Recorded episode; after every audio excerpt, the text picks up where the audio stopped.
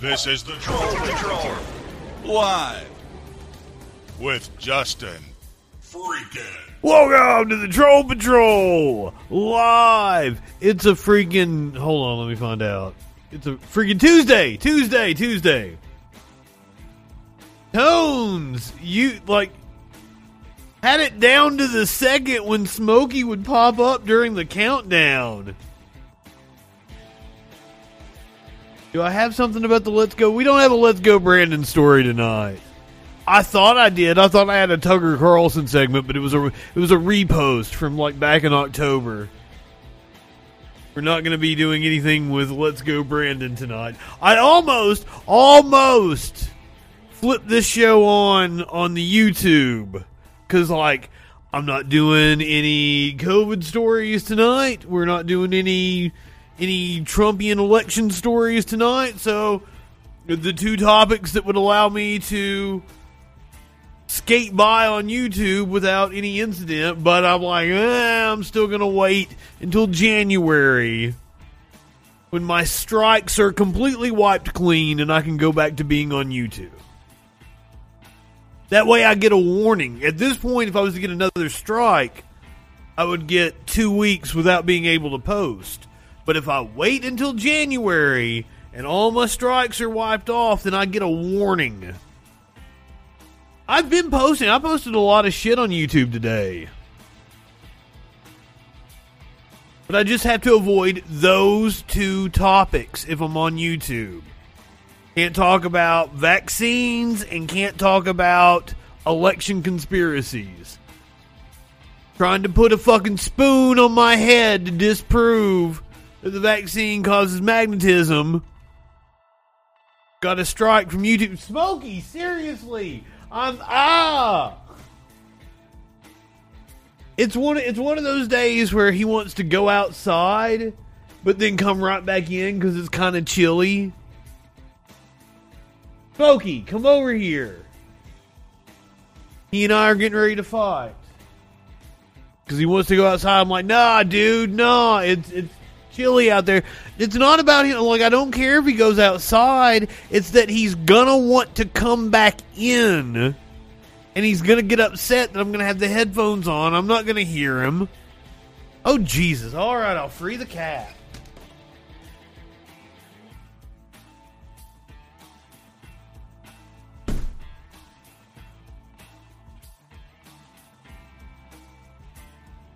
Hope you enjoyed seeing my pajama pants that have looks like grizzly bears on them. Looks like mountains and grizzly bears.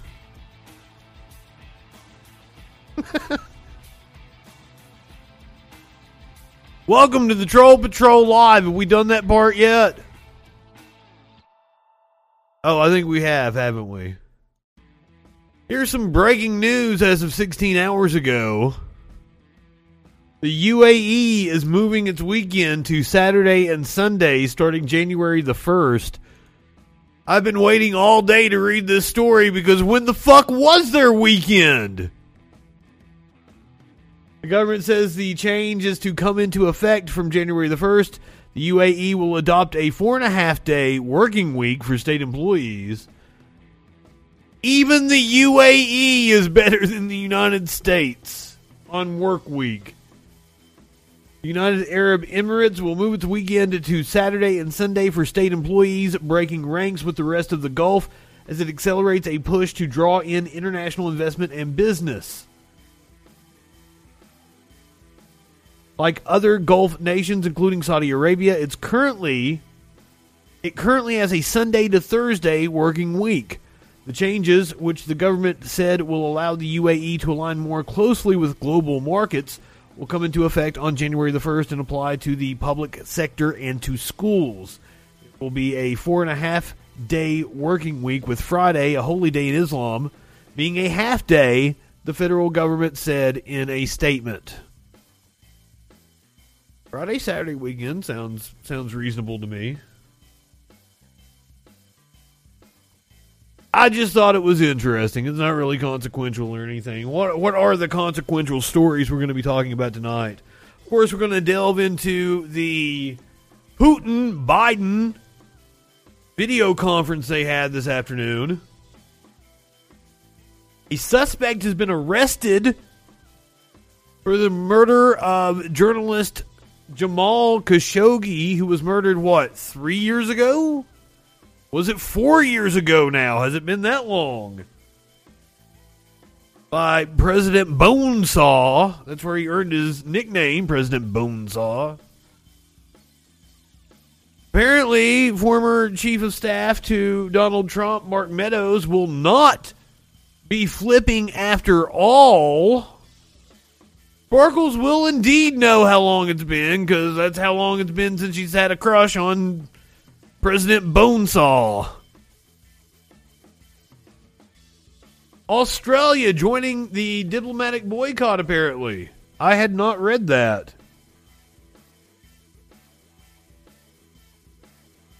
Lindsey Graham is against the idea of closing Guantanamo Bay because, of course, he is. Kyle Rittenhouse was on a podcast. He said a whole bunch of shit, made a bunch of news, shit about LeBron.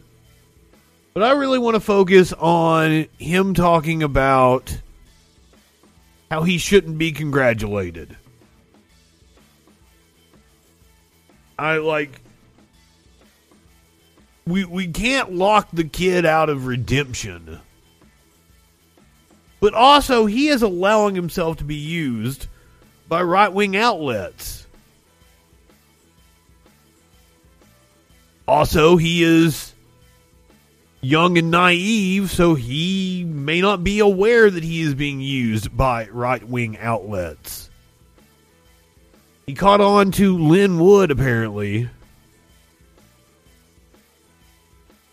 I wouldn't doubt that it was scripted. Apparently, he does have a PR firm, much like the um, the Covington kid. We'll see. We'll see. Like he's saying some of the right things. We'll, we'll see what happens.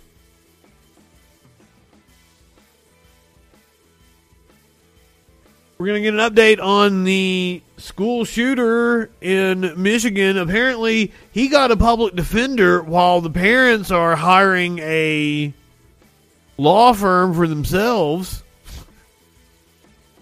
Way to just throw your kid under the bus. You know who you know who needs the high dollar representation? Your kid, not you. I mean, you guys do too, but under all the wheels. Plus, there was video circulating of uh, we're going to see an evacuation of the school after the the incident.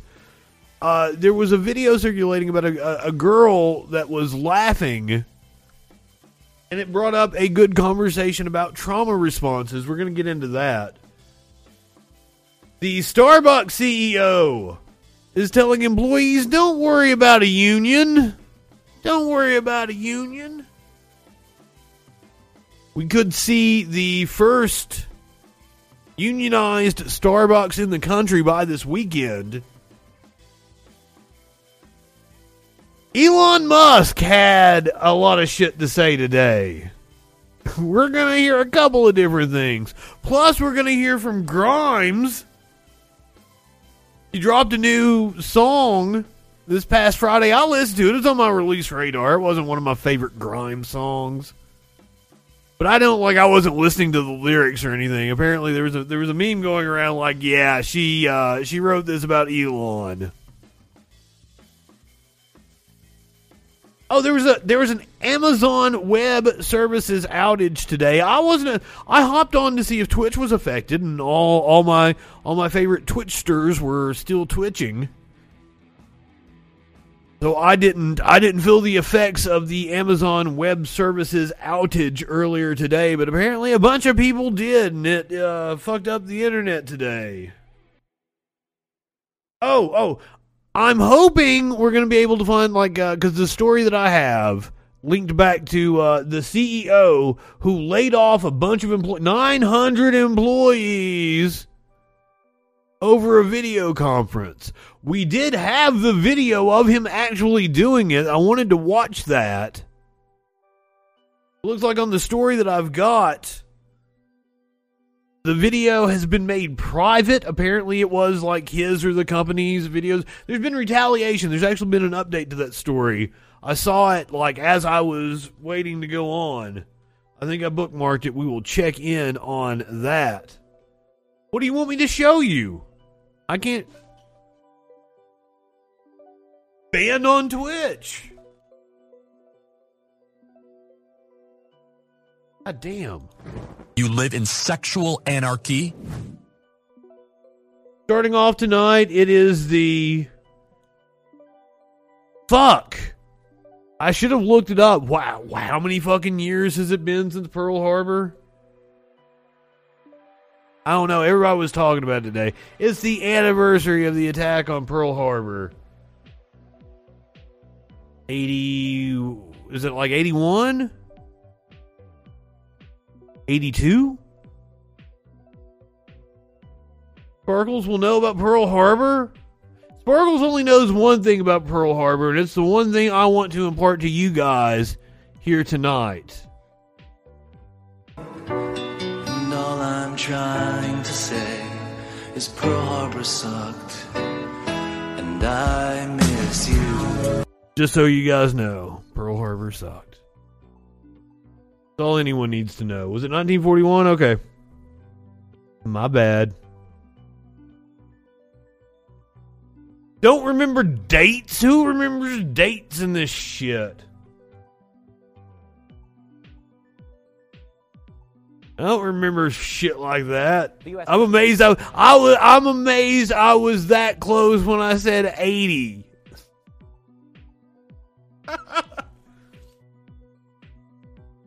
Good. Fuck you, Bob Dole. That's one more. That's one more grave for me to piss on. All right, the big story today is that U.S. President Joe Biden and U.S. or U. U.S. President Vladimir Putin, Russian President Vladimir Putin, met via video. I'm not high enough for this shit. Met via video conference. This is a BBC News report on Via it. video call as tensions increase over Russian aggression towards Ukraine. Sir, you're not fooling me. That's not that's not a British accent. That's an Australian accent. Hand me a Foster's, you you posing piece of shit. We're told the call started just under an hour ago. This is footage from the Kremlin of Apparently they had some audio issues at the beginning, but I mean it's a Zoom call, so what do you expect? Joe Biden is expected to again warn of further tough sanctions against Moscow. if I did not see the escalation Ukraine Twitter. The Kremlin spokesman Dmitry Peskov has called for cool heads, insisting Moscow isn't planning an invasion while stressing it has its own red lines. Russia wants guarantees that you. Okay, the Australian NATO. Okay, the Australian in the chat says it sounds British, so okay, I'll believe you that it's British. You would know uh, you would know better than I, so I'll go with it. that Russia has assembled more than 90,000 troops near its borders and in annexed Crimea. The US and other countries fear a repeat of Russia's actions in 2014 when it seized Crimea from Ukraine. It kind of seems like that's what they're going to do. Areas of eastern Ukraine, highlighted here in pink and light red. This was Vladimir Putin arriving in Crimea back then after its annexation by Moscow. In response, the West placed economic sanctions on Russia and it was booted out of the G. All right, the British person in the chat says it's British, so okay. Representative for Ukraine negotiations from 2017 to 19 and formerly US ambassador to NATO, and I'm pleased to say joins us now. Yeah, fuck off, dude. I just wanted the update on what was going on with Putin and Biden, but apparently we didn't really get into details there. So let's hear from uh, Secretary Blinken about what happened during the call. Is the world safer today after that conversation between the two leaders or less? Oh, I'm sorry. This is National Security Advisor Jake Sullivan. So all I will say is that um, the ultimate metric Sent to the penal colony. is facts on the ground and actions taken, in this case by Russia. Let's see. We are prepared to deal with any contingency, as I said at the outset, and I'm not going to make predictions or characterizations. I'm only going to say that, that President Biden will continue to do all of the necessary prudent planning for a variety of different pathways that could unfold in the Middle East. There is an impression in the Middle East that this administration is going to redo the Obama deal, lifting sanctions and freeze millions of dollars to this uh, regime that is going to be spread to the proxies like Hezbollah. Hezbollah became stronger and stronger from the money that Obama gave to this particular uh, militia. So. So look, sound like that was a question about Iran there to to in the little press conference. Didn't really go into detail much about what went on with Putin. Um.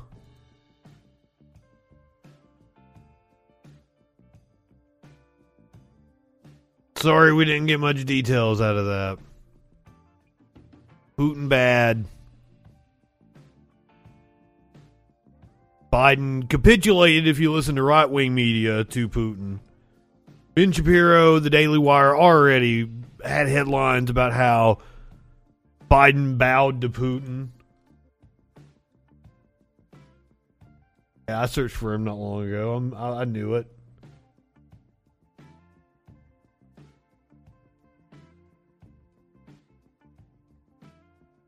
To capitulate to Putin? I'm not sure what they want.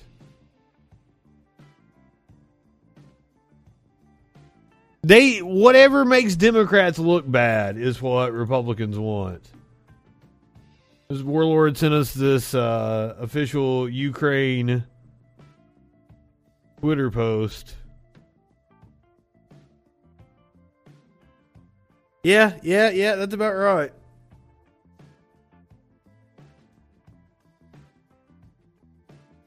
But it's it's like they have no actual principles. It's just whatever makes Democrats look bad at the time. So if the Democrats are against Russia, then the Republicans are for Russia. But if Biden is is talking strong to Russia, then you know, fucking he's bowing down to them.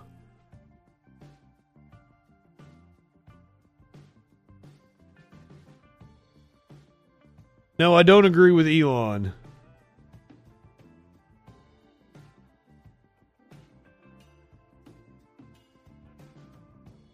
Okay, so here was the headline I was talking about. Cruz rips Biden for growing crisis in Ukraine, a direct consequence of Biden's surrender to Putin. What surrender exactly to Putin? What did he surrender to him? I guess we're going to talk about the pipeline between Russia and the E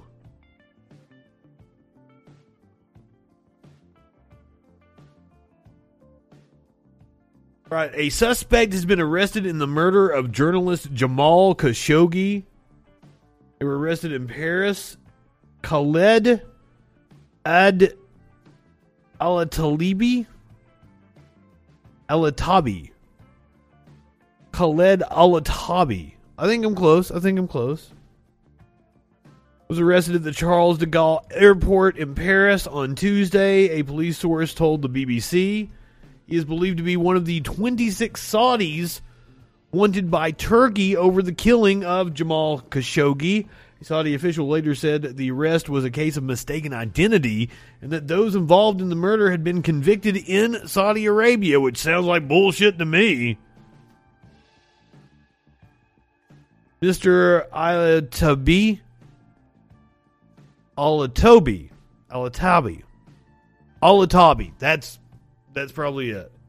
Mr. Alatabi, a 33 year old former Saudi royal guard, was traveling under his own name and was placed in judicial detention. RTL Radio said Khashoggi, a prominent critic of the government of Riyadh, was murdered at the Saudi consulate in Istanbul in October of 2018. So, just over three years ago.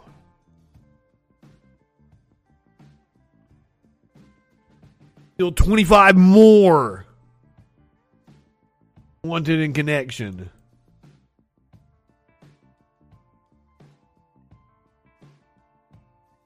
Mark Meadows, attorney, now says he will not cooperate with the January 6th committee. An abrupt reversal, an attorney for former White House Chief of Staff Mark Meadows said his client will not cooperate with a House committee investigating the January 6th Capitol insurrection, citing a breakdown in negotiations with the panel. Attorney George Terwilliger, no relation to Bob Terwilliger, aka Sideshow Bob, said in letter Tuesday that a deposition would be untenable because the January 6 panel has no intention of respecting boundaries. Concerning questions that former President Donald Trump has claimed are off limits because of executive privilege. Well, that's not how it works. There is no executive privilege. Trump cannot assert executive privilege. And if he's not going to willingly talk about it, then he needs to come in and assert the Fifth Amendment. Williger also said that he learned over the weekend that the committee had issued a subpoena to a third-party communications provider that said would in, that he said would include intensely personal information. Well, fucking good, good. Let's get into it then. Williger said in a statement last week that he was continuing to work with the committee and its staff on a potential accommodation that would not require Meadows to waive the executive privilege claimed by Trump or forfeit the long-standing position that senior White House aides cannot be compelled to testify. When's that been a long-standing position? Why would White House aides not be compelled to testify? What the fuck?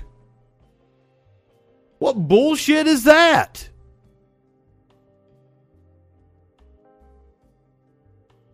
Apparently,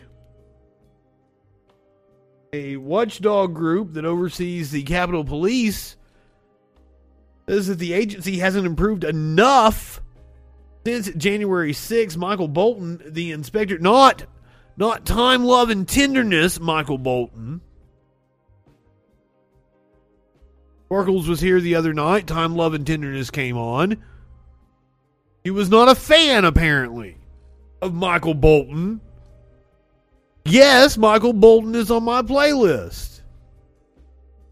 That I loved you, but I lied. That's a fucking banger.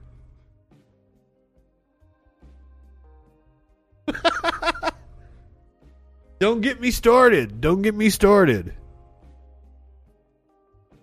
A completely different Michael Bolton. This Michael Bolton is the Inspector General of the United States Capitol Police, and he told Congress on Tuesday that the agency has not done enough to improve its activities in the wake of the January 6th attack on the Capitol. Bolton made the comments in testimony before a Senate Rules Committee hearing about Capitol Police's efforts to revamp their procedures. He said that out of 200 security enhancements the department provided to the Inspector General, only 61 only 61 of those items have supporting documentations to support that those enhancements have occurred.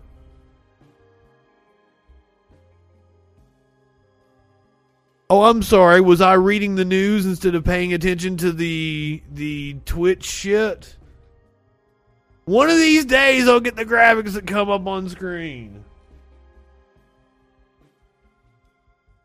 I don't have a cat handy, it doesn't look like.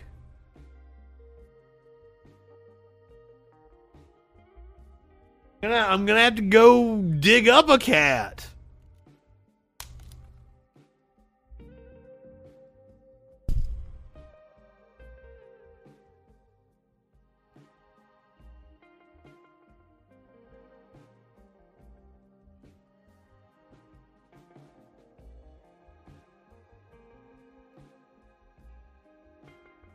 I present for your approval Maynard James Kitten. He is not happy. Say hey, Maynard. Say hey to him, buddy. Hey. Say hey. He is very unhappy right now.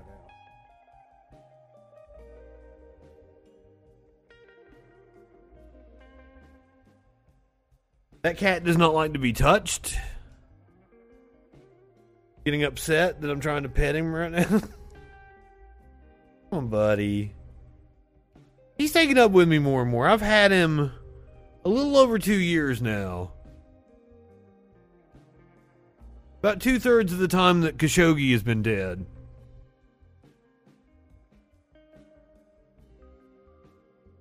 He has uh he started taking up with me. He lays with me now. He he didn't he didn't like me for the longest time. He's my little buddy. He's sitting right here too. He's just hanging out. Mr. Maynard. He take he takes a shower with me. That's the craziest thing. I've never had a cat do that before. Motherfucking cat showers with me. Mr. Maynard. He sleeps at my feet every night.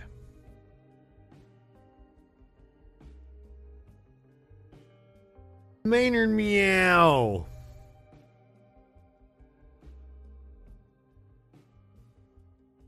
He just like he just doesn't like being touched and like I'm an affectionate guy. I want to rub his belly. His belly's so soft.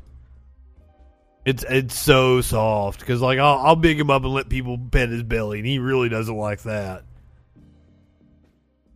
But like you're fat and you've got a floof, so and it hangs down, it swings when he when he when he runs around. He's the youngest one too. He's only like uh what are you? You're about four or five now.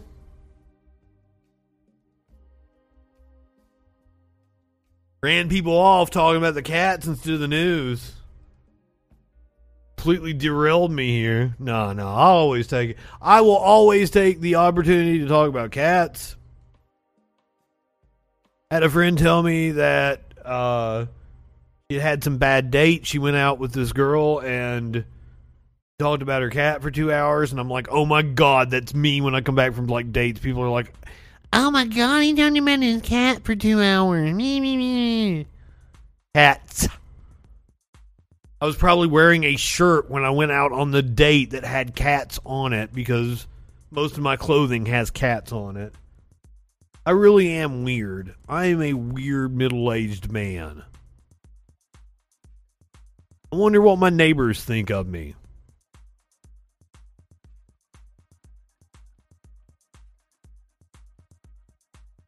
While the Capitol Police have not improved enough, we're still not doing enough to close down Guantanamo Bay. Because assholes, that's not the right fucking video. That is not the right video at all.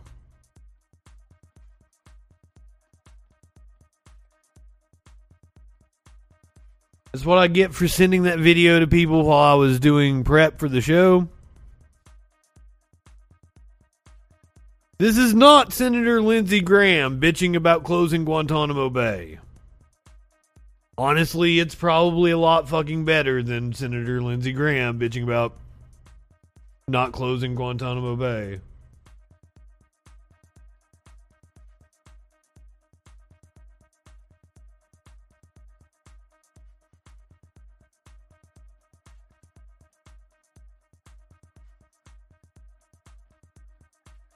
Like you quiet people. You trip me out because like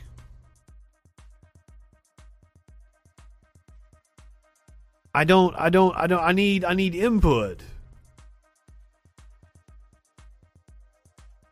Apparently, all she had was talking about her cats, and she wasn't very interesting. I told her. I said, "Hey, Sparkles has been trying to turn lesbian. I'm gonna hook you up with her, and she's pretty interesting." Like she'll, she'll punch you in your neck meat and fucking twirl guns over her head.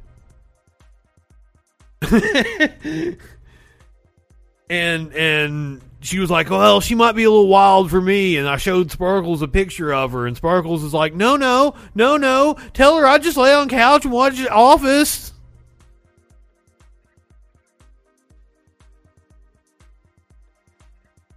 You mirror my energy; it's bouncing off the walls. I've, I freak people out. It don't get it don't get quiet around me. But if you don't give me some guidance, I'm going to end up talking about all kinds of crazy shit and telling sex stories and might explain the plot of video games to you. Yeah, I don't think Sparkles was wanting to get a rundown of Metal Gear Solid the other day. But she did. Hold on, I'm working on Lindsey Graham here. We'll, we'll get the video going. Ole Graham.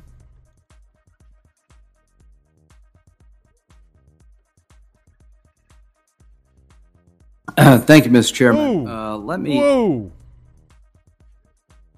Whoa. That was loud. set the stage as I see it. 20 years after 9 11, the Taliban are back in charge. Yes. Does everybody agree with that on the panel of Afghanistan? The Taliban.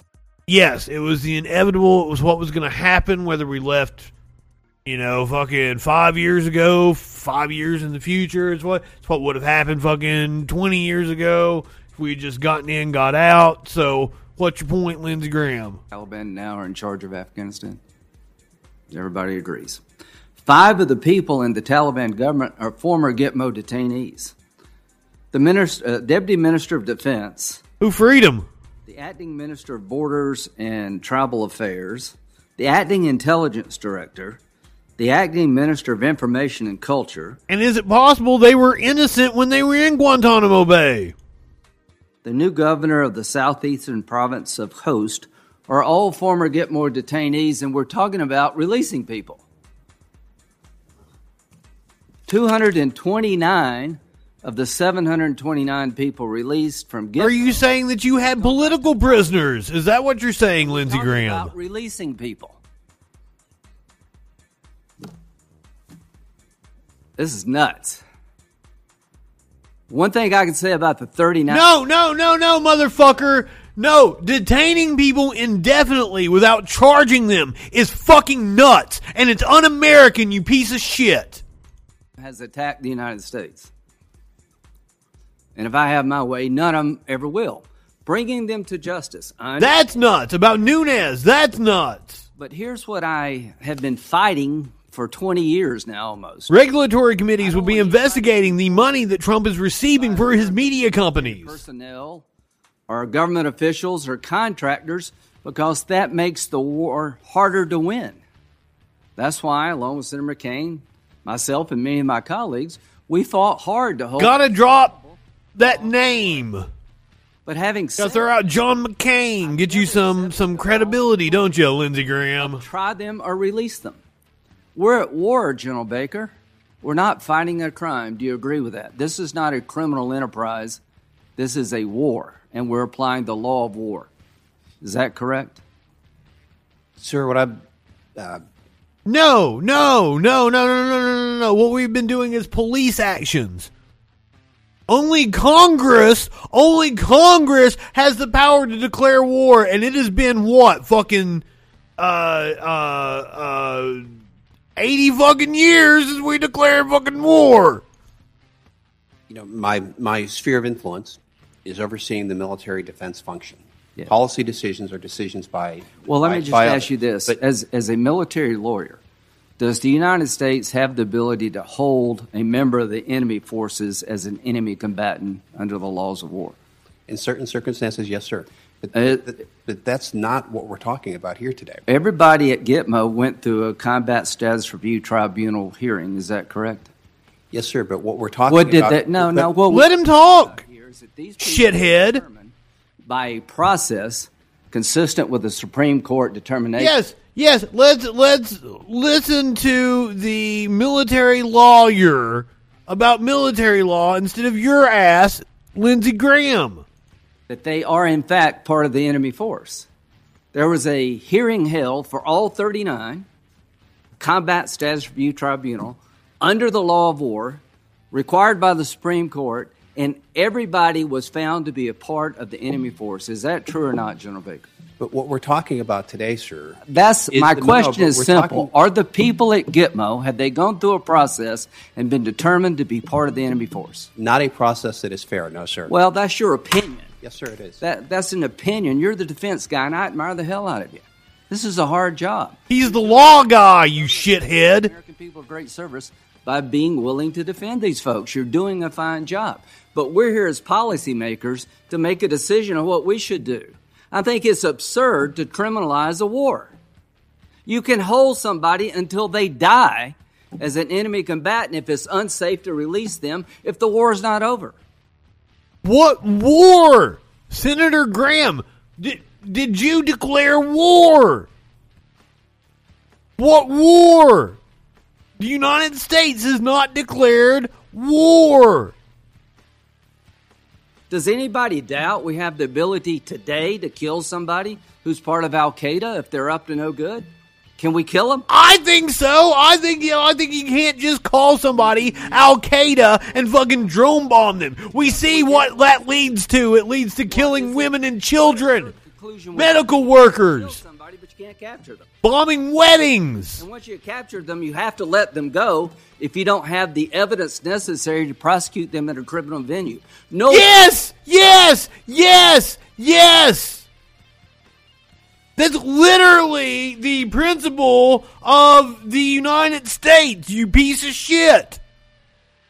That you can't hold somebody indefinitely if you don't prosecute them and give them a fair trial. No war has ever been conducted that way for a reason. The reason we've never done war that way because it's stupid. We're not fighting a crime, we're fighting a war.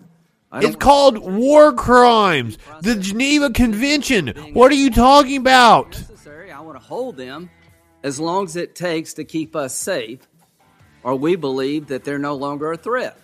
To the 39 at Gitmo, I believe all of them are a threat. If we can try them, great. If we can't, let's hold them. This idea of closing Gitmo, I embraced it with President Obama. Here's the problem I couldn't get the administration to agree that if you moved them back to the United States, uh, indefinite detention would still be available.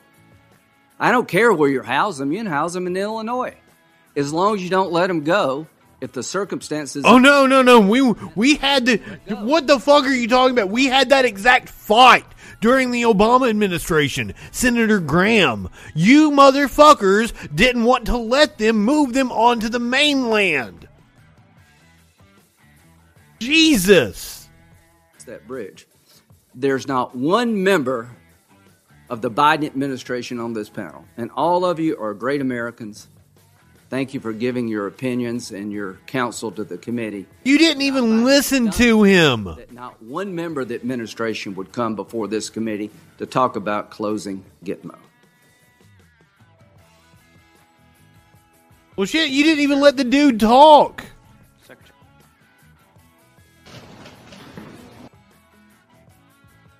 Earlier today, the GOP apparently struck a deal with the Democrats, and we are going to be lifting the debt ceiling. Fucking, this is Mitch McConnell looking goddamn evil right now. This is just the way I paused it, though. I mean, I, it doesn't normally look that evil. Slightly less. Well, good afternoon, everyone.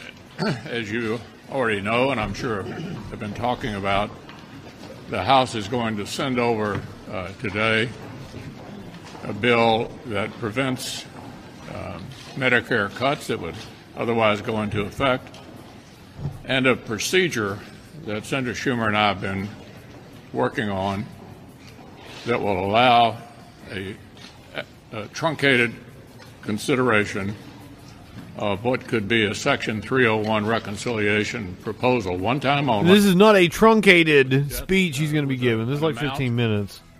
We're not going to make it through all this. allow the debt ceiling to be dealt with on a simple majority basis at a subsequent time. Um, I think this is in the best interest of the country by avoiding default. I think it is also in the best interest of Republicans who feel very strongly that the previous debt ceilings that we agreed to when President Trump was here carried us through August. And this current debt ceiling is indeed about the future and not about the past. Obviously, we don't agree with the way the majority has operated this year. We thought This is painful. American Rescue Package should not have been passed. creating the kind Like of the one good thing the Democrats have done, the Republicans are like, "We think it should have not have been passed." reckless tax and spending spree is a huge step in the wrong direction for the country. What taxes? What taxes have we have we passed? A solution to the debt ceiling issue, uh, issue that McConnell being joined by Senators Barrasso and Scott. I can't tell who the other dude is over his shoulder. for this amount at this particular time and allows the The merry band of misfits. own it, which they're happy to do. One of the uh, most egregious provisions in the Democrats' record I don't know who this dude is. bill is lifting the cap entirely, removing the cap. Um, well, I should say not removing it entirely, but raising the cap on state Joni Ernst over his shoulder. Anybody know who this asshole is? Principally, millionaires and billionaires in big, high tax states at the expense of White good man. South Dakota, where we don't have an income tax. I'm assuming that's a joke. end up subsidizing taxpayers in high tax states like New York and If it is, it's a good one. by the way, which are the three biggest beneficiaries of this uh, particular That's but that's exactly who he like. This like milk toast white man, generic white man in a video game. That's who this guy is. And um, even Bernie Sanders on the Democrats says there is a limit to the hypocrisy among Democrats in actually advocating in their reckless tax and spending spree bill for a provision that literally provides a huge tax cut for millionaires and billionaires and, and very little benefit, if any, to middle income taxpayers. In fact, um, 70% of the benefit of raising, lifting the, um, the deduction, the cap on the deduction for state and local taxes, would go to 5% of the taxpayers in this country, the top 5%. Now, he's talking about the salt tax. Third, 33%. He's not wrong on that. The top 1% of taxpayers in this country. So you literally are talking about uh, a huge amount of money. In fact, it's the second biggest, most costly provision in the Democrats' bill. Um, would be designed When he says costly, I don't know what I don't know what he's talking about. Everything had to be revenue neutral because of the reconciliation bill. It is just one of many. So now their line is that the, the Democrats are lying to you about how much it's going to cost, even though it literally has to be revenue neutral in order to go through uh, reconciliation. whether or not they want to spend more and grow government and expand. I still don't know who this dude is. Just generic white fucking dude. Senator generic white dude. allowing millionaires and billionaires to receive a huge tax cut at the same time that middle income taxpayers are going to receive little to no benefit. So after the Democrats lost the races in November, including Virginia and across the country, they said they had to do something to help energy. Oh yeah, like they weren't already trying to pass that goddamn bill. Like that hadn't been like their their priority since supposedly they were going to pass it in August. That did not fucking happen. And what they've put in there is something that's going to turn out to be cash for Christmas for their largest donors. This is something that was not in the original bill, and Nancy Pelosi just put it in after the elections in November. So who benefits? Well, the people who own the penthouse apartments in New York City that overlook Central Park, who hold the big fundraisers for the Democrats, the people who own the mansions in California. Once again, they're talking about the salt tax. They they think they have a winner right there. What the salt tax is, it allows Well, by estimates, people to write off fifteen thousand dollars. state and local taxes. Is what salt These are all millionaires. They are billionaires. The on their federal tax return. and you know where are they from? We've mentioned California, Chicago. It, it it benefits people that live in high tax areas like L.A., Chicago, New York City. high taxes at the local level, and now they're going to be, thanks to the Democrats, able to write them off on their federal taxes. And I don't like, honestly, when we're talking about areas like L.A., Chicago, and New York, New York City, I don't see why they can't write off their state taxes on their federal taxes. The total cost of this 275 billion. Since those areas literally support the rest of the goddamn country. did a good job of pointing out this is the second largest component of the entire, uh, I call it a backbreaking bill, the reckless tax and spending bill. The second largest component of it, and as the Washington Post points out, this is just for the very rich. There's more money in this for the very rich than there is to help try to alleviate poverty in this bill. Well, yeah, because you guys won't vote for any of that shit. That Pelosi and Schumer and President Like fucking Republicans are always right when they criticize shit from the left, but like they're the reason why we can't go any further left. It's not like they're going to sign on to anything. I think the thing that I'm hearing about most from home right now is I, I I think we're done hearing from you assholes. You gotta love how they strike a deal and then they just spend the entire press conference just goddamn attacking the people they just struck a deal with. But that was not the only press conference going on today. Marjorie Taylor Greene, god damn it, I fucking got the wrong one again. Maybe I was maybe I was slacking off when I was preparing for this uh, this here stream.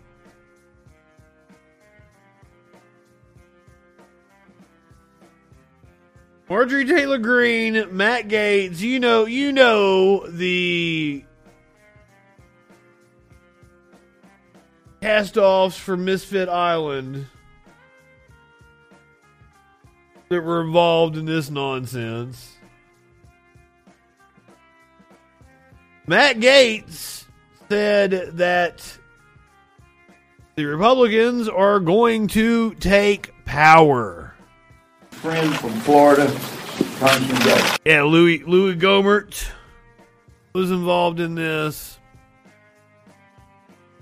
First of all, before we get started, I want to ask the question: How the fuck is Matt Gaetz still in Congress? Well, I'm sure glad Nancy Pelosi kicked Marjorie Taylor Greene off her committees because it has given her the opportunity to prepare this report, which constitutes the most rigorous oversight work Republicans have done. Now, she apparently Marjorie Taylor Greene has taken an interest in one of my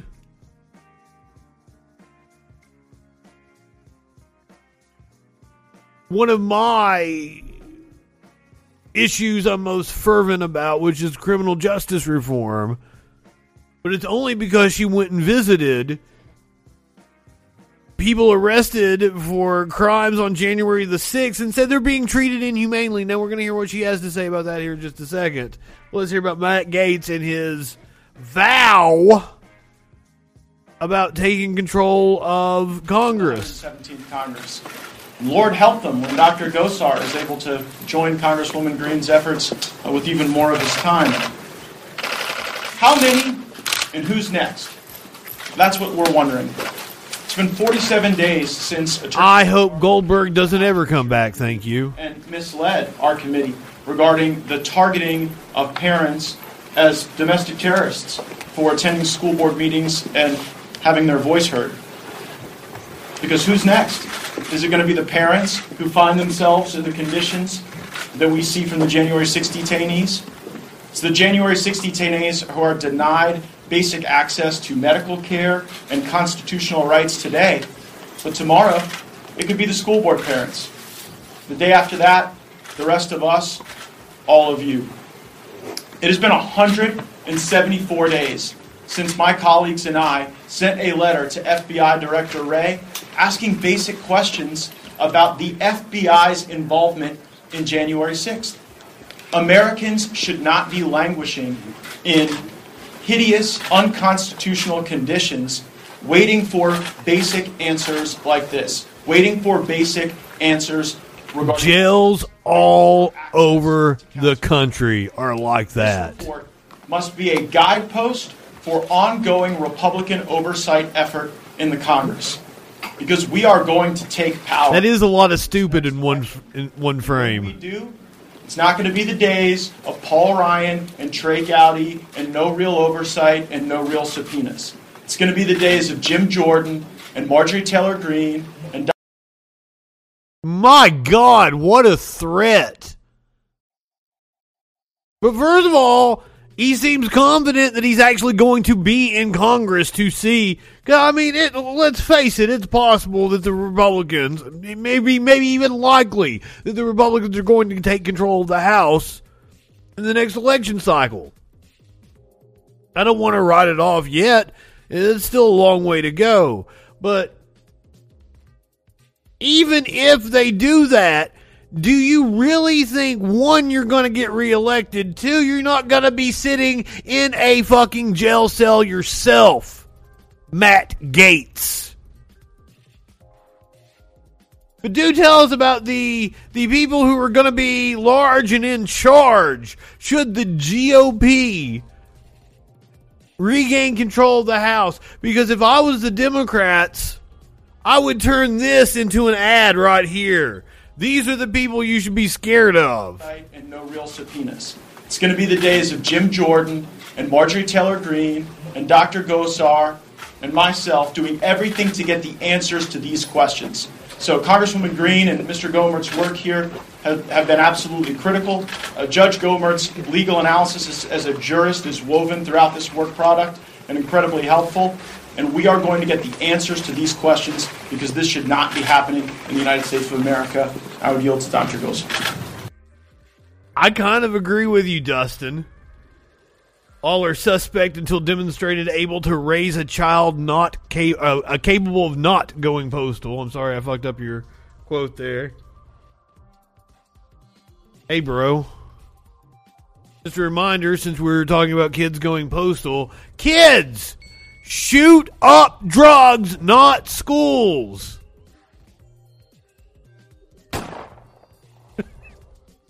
Dr. Gosar. Is he actually a doctor? Is that a thing?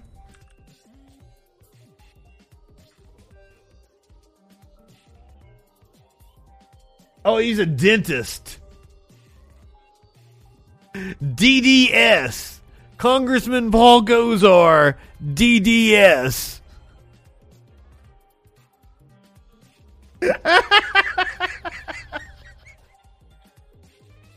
He ain't no Britt Baker, that's for fucking sure.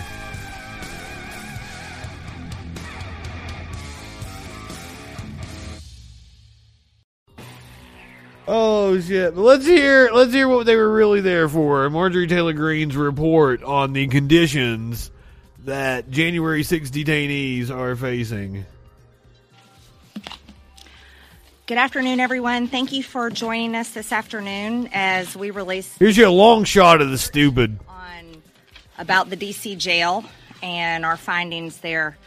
And I bet the DC jail is horrible. That's the title that we gave this report because this is the treatment that we found of the pretrial January 6 defendants being held right here in Washington, D.C., in the jail. Now, I will tell you, uh, along with my colleagues here, which I'm, I'm very grateful uh, to serve with them, we had been trying uh, many times to get into the jail to take a tour. And we're used to doing that as members of Congress. Did you try opening the mail flap and yelling at the jail officials? But we were denied entrance by Deputy Warden Landerkin multiple times. As a matter of fact, she'd locked us out before, and uh, it was clear that there was a lot to hide. Right now, what we have happening in America is a two tier justice system. Let's all take a little trip down memory lane, shall we? In the summer of 2020, there has been an estimated number somewhere around 7,000 Where's this going? 50 to over 10,000 BLM demonstrations. According to the press, approximately 6% of them were violent. That's 570 riots if you do the math there. But here's the deal there was only one riot that took place here in Congress at, at the Capitol on January 6th. But what we have seen unfold has been unbelievable. It is a two tier justice system. So we know that approximately 90% and more of Antifa BLM. So is the Antifa BLM receiving the better treatment in the two tiered justice system. Is that what she's saying?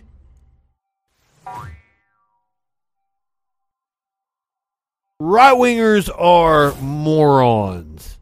BLM rioters have been By the way, every time I always have to ask, okay, so what exactly happened? What violence occurred during the riots?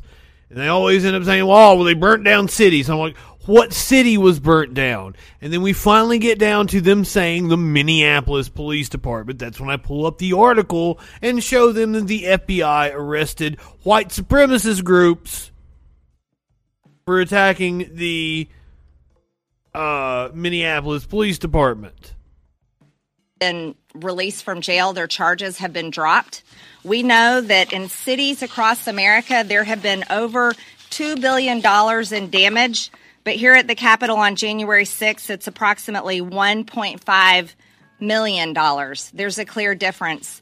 But yet we have a January 6th committee that Nancy Pelosi is leading that is nothing but a political witch hunt. And by the way, what when, when she's saying all this, there were mass arrests during 2020 during the protests. Not only were there mass arrests, many innocent people were swept up. I can show you video of the police hunting protesters, hunting innocent people.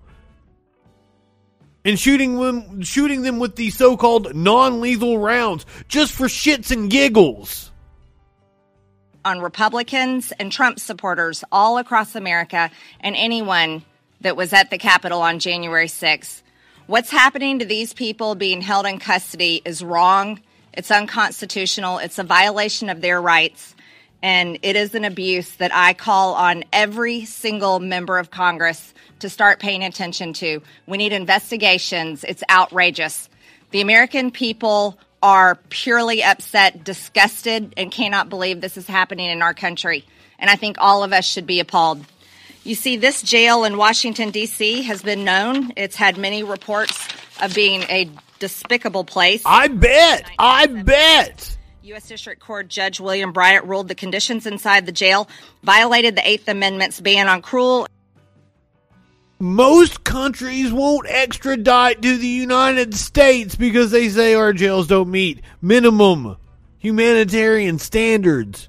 Representative Greene, where have you fucking been? But it's not just about this one group of people. Yeah, yeah, I'm sure they are being kept in inhumane conditions. Just like everybody fucking else that's in jail in this fucking country. How dare you? I think the cat might want back in. an unusual punishment.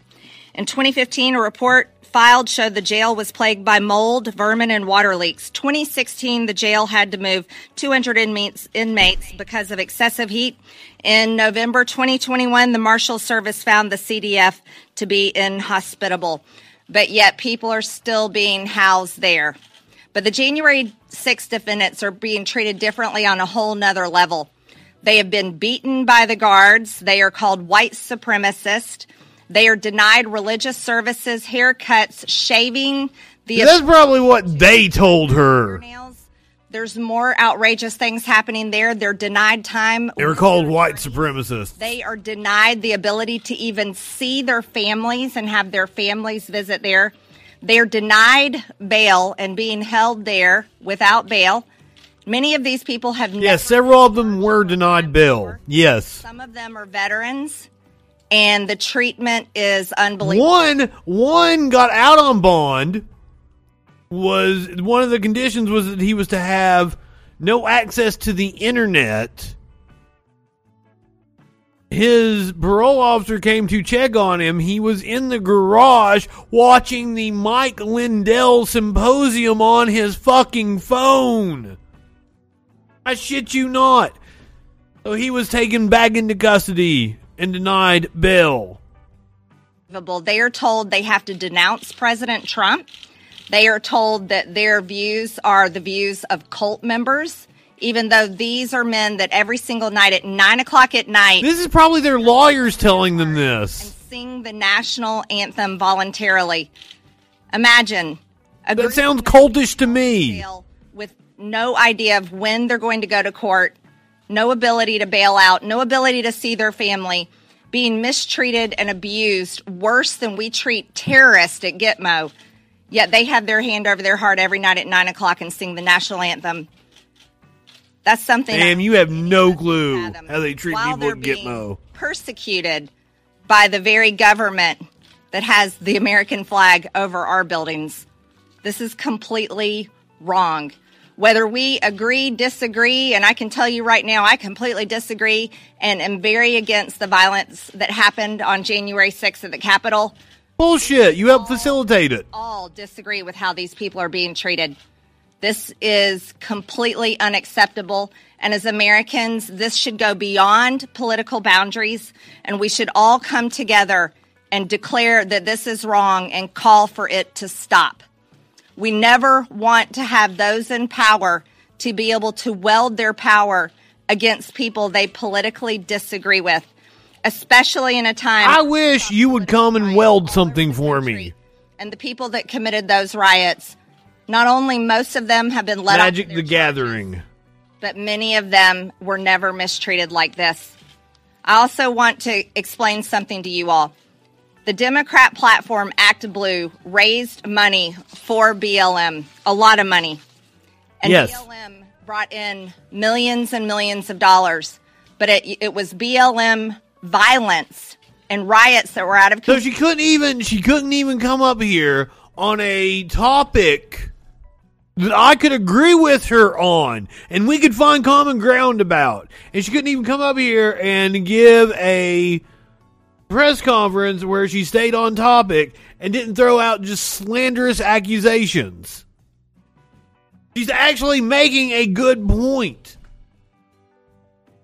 Go fuck yourself. You're an idiot. You are an idiot, ma'am. You are an idiot. I wish you people I wish you could feel embarrassment.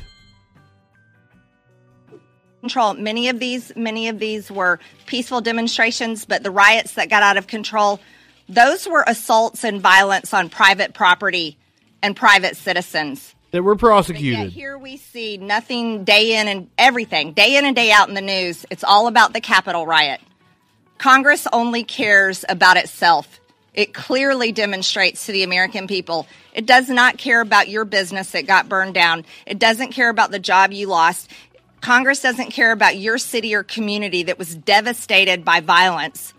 They don't care about you taxpayers that have to pay to fix and mend and and they don't care about the person that assaulted you. All I want to say is that they don't really care about us. They don't care about any of that. They only care about themselves. Oh, I say- And they're I'm willing to use the Department of Justice, the FBI, the prisons, the jails, the guards, and any means possible to make sure that you never mess with them again. This is wrong. It's unusually cruel. Now, Yeah, yeah, yeah. It's, it's called uh, uh, being punitive. And it is what the United States has been very, very good at throughout its history. Marjorie Taylor Greene. Also, something the United States has been known for throughout its history dumb fuck. Rich people that don't know what they're talking about. I present to you Elon Musk and this dumb fuck haircut he's got going on. Oh god, do I have the meme? Do I have the meme? Do I have the meme? Hold on, one second, one second, one second. Yeah.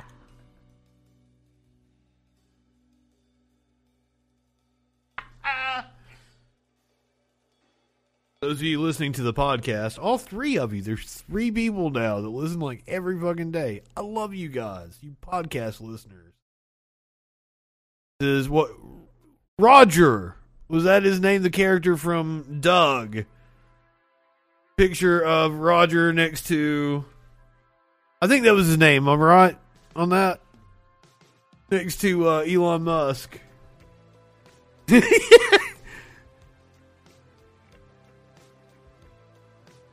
what his new haircut looks like. I Roger Klotz. Okay, so does his hair grow? Also, like I'm considering hair plugs, so I'm like wondering for a friend here. Does his hair grow? Does he have to have haircuts? Is that a Also, like, he- getting me he getting me a chunky boy.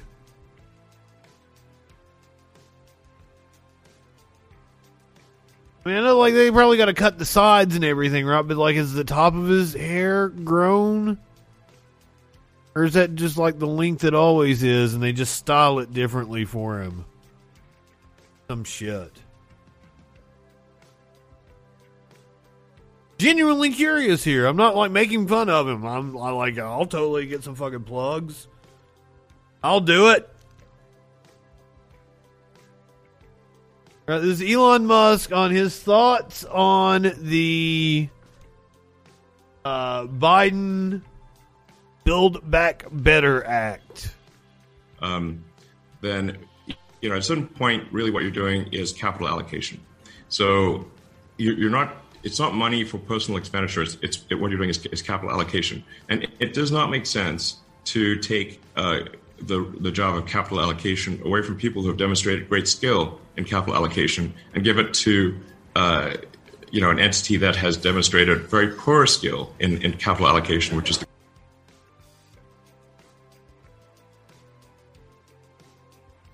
You wouldn't be in business right now if it wasn't for it was a it was a 2012 contract and then there was also a bailout in 2009 but also we just we did the story just a few nights ago that apparently SpaceX is like if they don't get this next rocket correct and they're able to fly it like once every two weeks, I think it was. Like they're bankrupt, they're gone. So tell us more about capital allocation, sir. A very poor skill in, in capital allocation, which is the government. Uh, I mean, you can think of the government essentially uh, as a corporation in the limit. Uh, it, it is, it is a, the government is simply the biggest corporation with a monopoly on violence, and with and where you have no recourse. Can so, how much money do you want to give part? that entity? Um, I agree that the government is horrible at capital allocation because they keep giving your stupid ass money. Holy fuck! Here's another one for you. Jerry Seinfeld. Who thinks you're smart? See, it's longer. It's longer in the in the clip we just watched than it is in that picture right there. So clearly his hair grows. Do plugs grow? I need to know this. I'll get some plugs. I ain't I ain't ashamed of it. Like I'll make fun of myself having plugs all the time. This is this is the only stupid thing Musk said today. If he said this today, it it released today. Elon Musk said declining birth rate is one of the biggest threats to civilization. I can't emphasize this enough. There are not enough people, Musk said during the Wall Street Journal's CEO Council Summit on Monday. Okay, it was on Monday when he said this shit. One of the biggest risks to civilization is the low birth rate and the rapidly declining birth rate. This is something he tweeted out back in July. Population collapse is potentially the greatest risk to the future of civilization. Holy shit. I believe, if I'm not mistaken, we have the ability to feed like 10 billion people, so we do have room for more people. Not like the arguments of overpopulation or overblown. We barely live on any of the surface of the earth. But also, we got people starving all over the place. We're not very good at resource allocation. Elon. So if you want more people, You're going to have to get some of that capital allocation going on. Get it into the hands of millennials. Maybe they'll start having some kids because you can't have a fucking kid in this economy right now, Elon.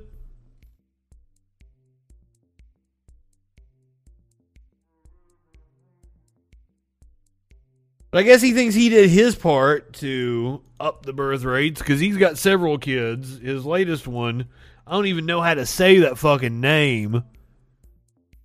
He had a kid with someone that I used to love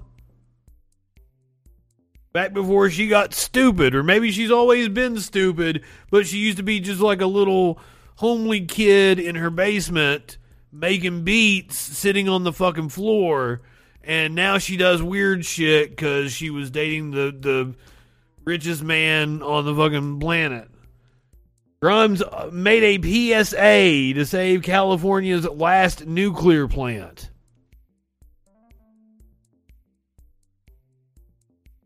Grimes let us know she appreciates nuclear power in a video with TikTok nuke influencer Isodope. Okay, okay, okay. Isodope is a good name for somebody advocating for nuclear power. Yes, Isodope is a good name for a nuke influencer. oh god, but like if you're if you're not a nuclear physicist, do I really want to know what you have to say about nuclear power? Is it any more valid than what I have to say about nuclear power? I guess this is a picture of Grimes with isodope.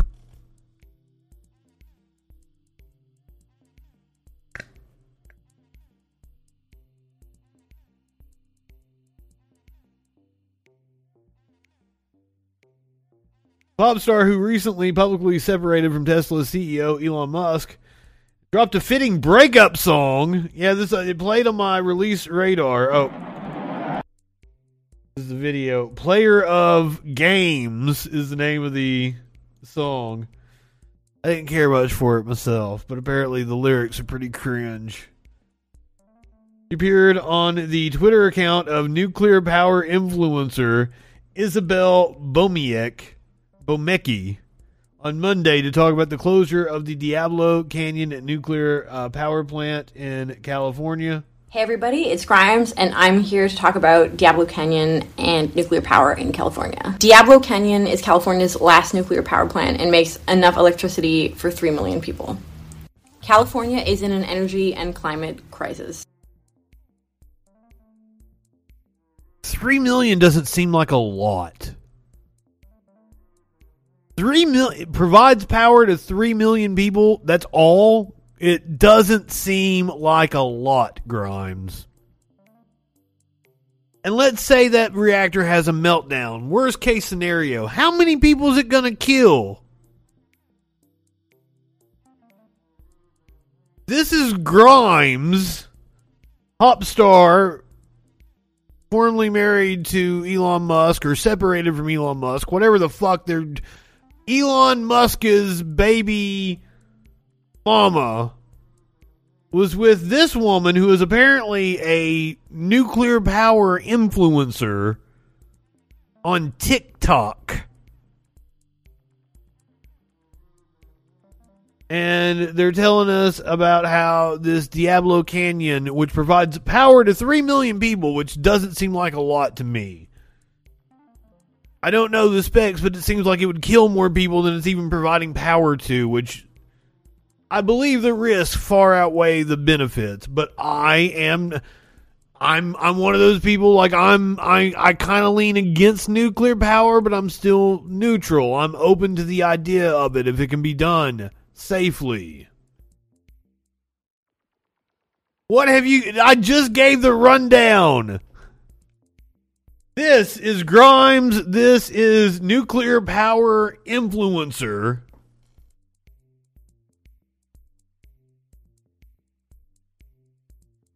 Nuclear is like trees, good in theory and not practical, or actually, like trees. Trees aren't practical. I'm I'm confused now. I don't think they're actually tattoos. I think she's just been drawing on her face. Knowing Grimes, I'm assuming these two young ladies have been acting like teenage girls and they've been drawing on each other's faces. Having having listened to a lot of Grimes music. Hey everybody, it's Grimes, and I'm here to talk about Diablo Canyon and nuclear power in California. Diablo Canyon is California's last nuclear power plant and makes enough electricity for 3 million people. California is in an energy and climate crisis, and closing Diablo Canyon will make us reliant on fossil fuels. This will push the state backwards instead of forwards in its goal to be 100% reliant on clean energy. If we push the closure back by a decade, it will help the state decarbonize faster and make the transition to clean energy faster and cheaper. This is crisis mode, and we should be using all the tools that we have, especially the ones sitting right here in front of us.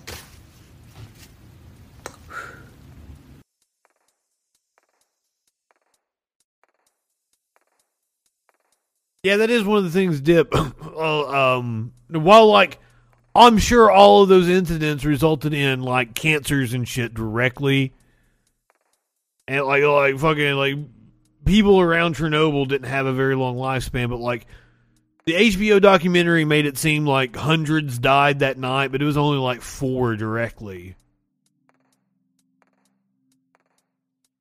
But yeah, there's a lot of there was a lot of cancers and shit for like the surrounding area for a hell of a lot of people. I like I don't even know if we'd be able to know like cancer rates around Fukushima yet. It's been what about ten years. So I just I don't I don't know. I don't know enough about the issue. I don't I don't I don't know that we have enough data to know. I think nuclear power can probably be done safely. Smart people I know think it can. It can definitely be part of a strategy forward. But there's also like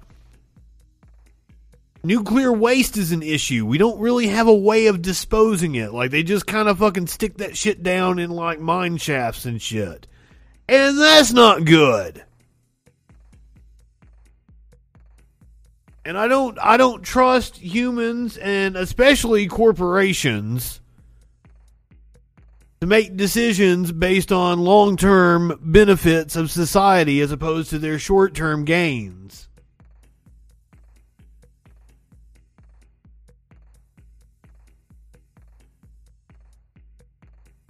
Like there's a lot of issues with nuclear. I just wanted to make fun of Grimes and state that I miss the old Grimes. She used to be really fucking good. Seeing her like this makes me so heavy that I fell through the earth. A major outage hits Amazon Web Services. Many sites were affected. Amazon Web Services suffered a major outage on Tuesday, the company said, disrupting access to many popular sites. The company provides cloud computing services to many governments, universities, and companies, including the Associated Press. We're reading from an Associated Press story. It Amazon said in a post an hour after the outage began that it had identified the root cause was actively working towards recovery. The issue primarily affected its servers in the eastern U.S., it said, did not disclose any additional details about the cause. Amazon later updated the dashboard to note that the company was starting to see some signs of recovery. We do not have an ETA for full recovery at this time. The outage also affected Amazon's ability to provide status updates, it said. Apparently, they said he did not. Uh, the the fucking director of internet uh, analysis said he did not believe that the outage was anything nefarious. He said a recent cluster of outages at providers that host major websites reflects how the networking industry has evolved.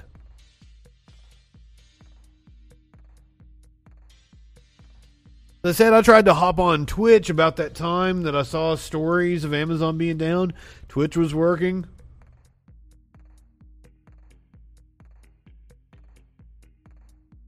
I didn't actually hear of anybody being affected, but I also don't use fucking Amazon.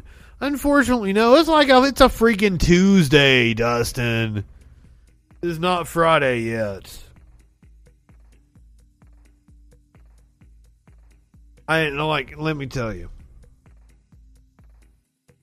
I had we we ordered from Steak Out this past Friday, and I I had this chicken breast. I've got I've gotten it several times now. It's so fucking tasty.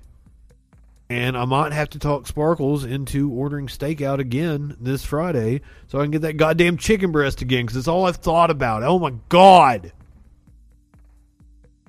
Like smothered in this like Parmesan Alfredo sauce, but it's like a tangy Alfredo sauce. It's covered in bacon. It's like a carbonara chicken. A carbonara or whatever the fuck. It's just a chicken breast and the bacon. It's so fucking good.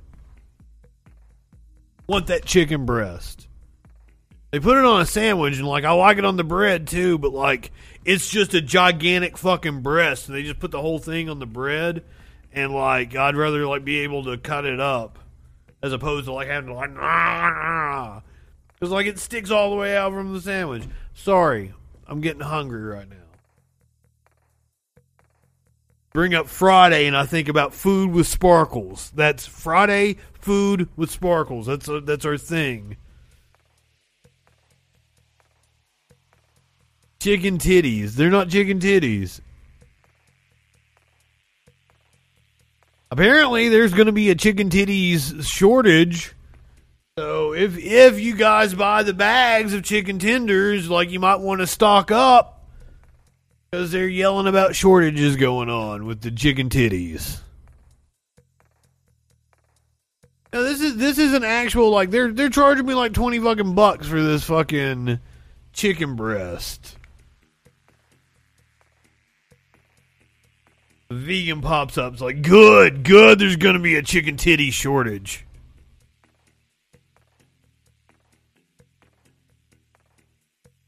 Starbucks has lost their appeal in the union vote process. The National Labor Relations Board decides to allow ballot tally in Buffalo, New York to proceed on Thursday. As soon as Saturday could be the first unionized Starbucks in the country. Starbucks Corporation was dealt a setback Tuesday. I love. We're reading from uh, the Wall Street Journal, by the way. That's why they're they're framing it as as such a bad decision. Starbucks was dealt a step, even though their their stock is clearly up, as they have the stock ticker right here in the article that we're reading was dealt a setback Tuesday after a federal labor authority ruled that the tallying of ballots can move ahead in a worker vote on unionizing three of the company's cafes. The ruling by the National Labor Relations Board came after Starbucks chief executive Kevin Johnson warned that the formation of a union at the Buffalo, New York area cafes could disrupt the chain's relationship with its workers. A direct line uh, to workers has made Starbucks more responsive to employees' needs, Mr. Johnson said. The company already has pledged better wages and increased staffing as Buffalo baristas have raised concerns.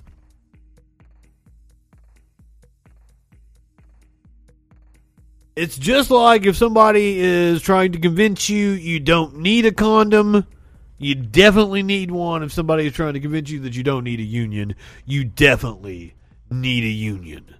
And just having one company that is unionized in your area will raise wages for everyone else in the area. So good luck to the Starbucks workers. Having a union prevents things like this happening to you. The CEO feels terrible about laying off 900 employees over video chat, but he did it anyway. As I said, I believe we're not going to be able to access the video, but uh, I'm sure it's still up somewhere. Uh, Vishal Garg, CEO of mortgage lender startup Better.com, told 900 employees he was laying them off in a brutal and bizarre one way video chat announcement on Thursday. See, this was the link. Ooh, video unavailable. I would say it is available somewhere because you put that shit on the internet, it don't go away.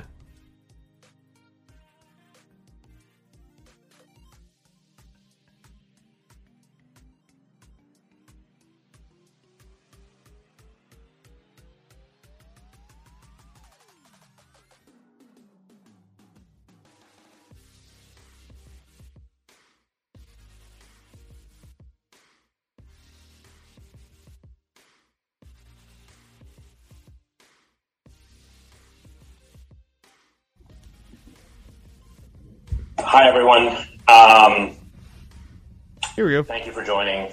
Um, I So we are we are actually watching a video they took of the video.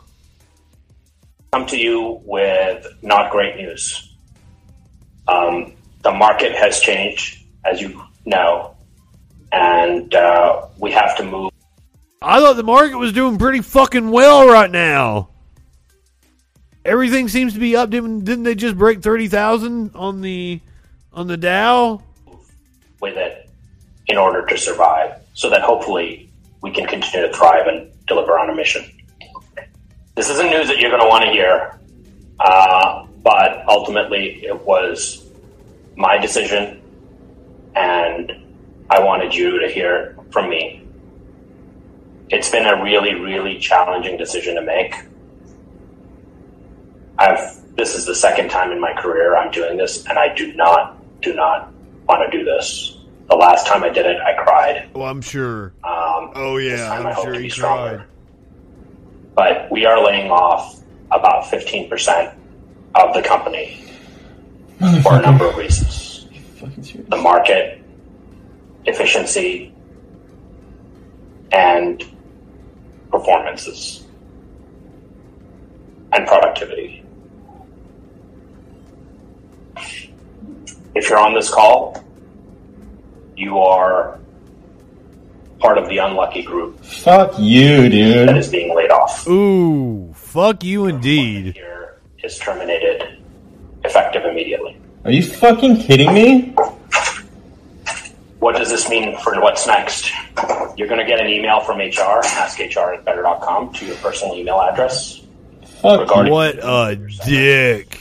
and your benefits. All U.S. employees, we're providing four weeks of severance, one month of full benefits, and two months of COBRA, for which we will pay the premium. So three months total benefits if we, um, if you That's at least something. I will give him that. Like they're paying a month of salary HR before the end of the day. three months of insurance. Fuck. Thank you for each and every one of yours. That's at least something. I was expecting him just to, like it's still a fucking kick in the balls. Still bullshit. But like and that, that that's how fucking shitty this country is. That's how low a bar it is. And I got to be like, at least he gave him three three months uh, insurance and a month of severance. Shit.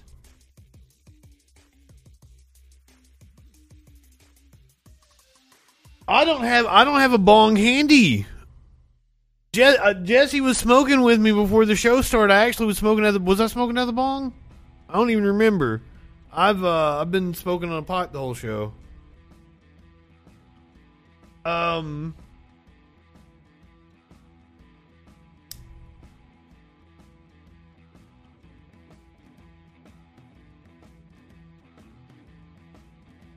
Paying for two months of Cobra. Cobra is fucking expensive. But that's that's how low the fucking bar is. That I'm like, oh wow, at least he gave him three months of insurance. But now everyone on that call are not the only people without jobs as of today. Better.com execs resign from company after the CEO's controversial mass layoffs over Zoom. You are about to lose your job. Three of Better.com's top executives have reportedly resigned from the company after the online mortgage lender was hit by a wave of backlash over a leaked Zoom call in which the CEO callously laid off some 900 employees. The company's head of marketing, Melanie Hahn, head of public relations, Tanya Hire Gillagilly, and vice president of communications, Patrick Linehan, have all resigned. Well, shit! I th- like I thought they were going to force the CEO out for being a dick. I thought the board was going to kick him.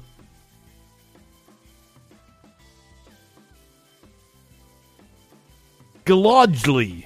Galodgley? I'm. You know, I don't, I don't. I have a hard time with names. I'm sorry. I have a hard time with words.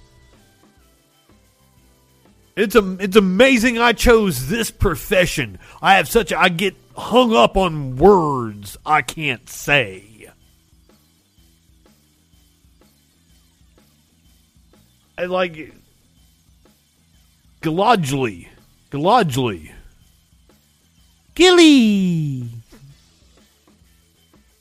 Why isn't the CEO out though? This this is fucking with me. The high level departures are directly related to CEO Vishal Garja's handling of recent layoffs the company and his reportedly divisive management style. Anyone who is leaving right now, these are folks that have tried to make it work and given their all to a company they believe in, but who ultimately get undermined by a CEO that doesn't take advice from anyone and believes he's always right. A source familiar uh, familiar with Garj told Insider. So this is this is Gilly here. Sorry, Tanya Hare Glodgley, the head of public relations. Better.com and the three former execs didn't immediately return the post request for comment. The development comes after Garge laid off some 900 employees on a Zoom call, then slammed hundreds of the ex workers for allegedly stealing from our customers by not being productive. Wow, so he fired him and then blame them, victim blamed them. They were stealing from our customers because they weren't productive. Jesus Christ. Garg struck an unapologetic tone when announcing the mass firings to affected workers on the now viral call, a recording of which was later posted on TikTok, YouTube, and other social media accounts. Insider reported that Garge addressed the rest of the company's employees shortly after the layoffs were announced, saying, We should have done this three months ago.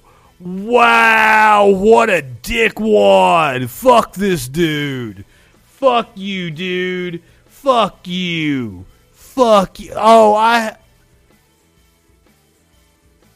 I hope you slip and fall on a World War II artillery and get it stuck up your asshole.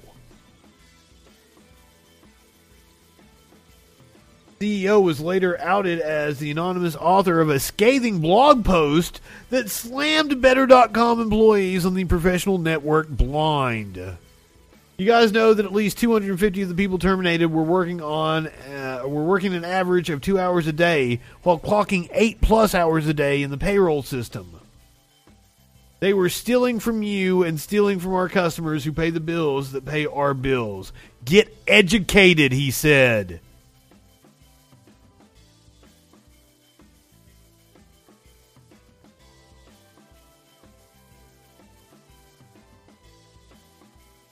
Your gaslighting never ends. Gars confirmed to Fortune that he was indeed the author of the searing post.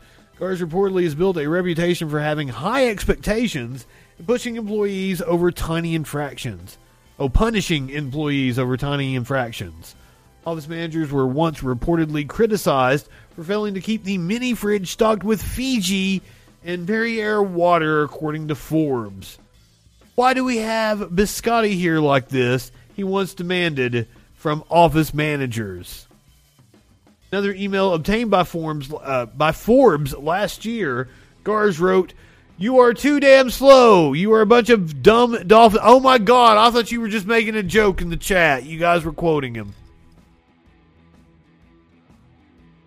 You are a bunch of dumb dolphins, and dumb dolphins get caught in nets and eaten by sharks. So stop it, stop it, stop it right now. You are embarrassing me. I wish you could feel embarrassment. Garge. At the same time, the Daily Beast reported earlier this year that one of his deputies, Alana Noller, was given huge stock options that vested immediately. $8,000 per month for two homes and other perks. Despite the favorable treatment, Noller was eventually placed on administrative leave for bullying.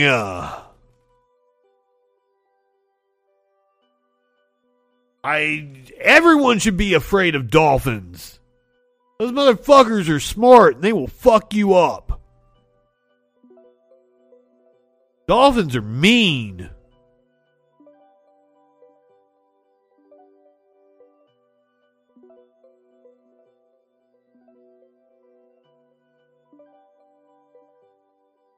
And horny. Fucking horny dolphins. Apparently, they will gang rape you. That's a real fucking thing.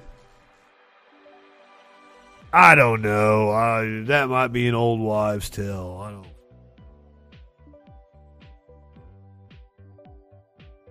Somebody's gonna be like, nope, nope. Dolphins will gang rape you. That's that's the thing. Maybe I don't know. I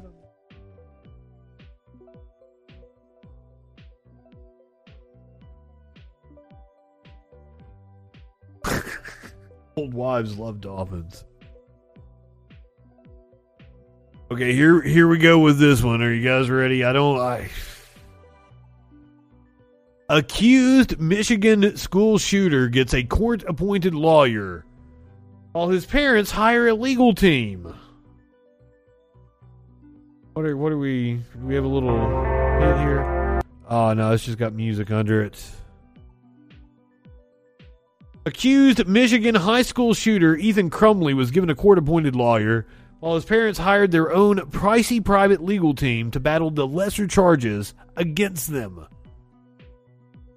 James and Jennifer Crumbley, who were charged with involuntary manslaughter as accessories in their 15 year old son's first degree murder case, have hired a team that includes Shannon Smith, who represented disgraced U.S. gymnastics doctor Larry Nassar.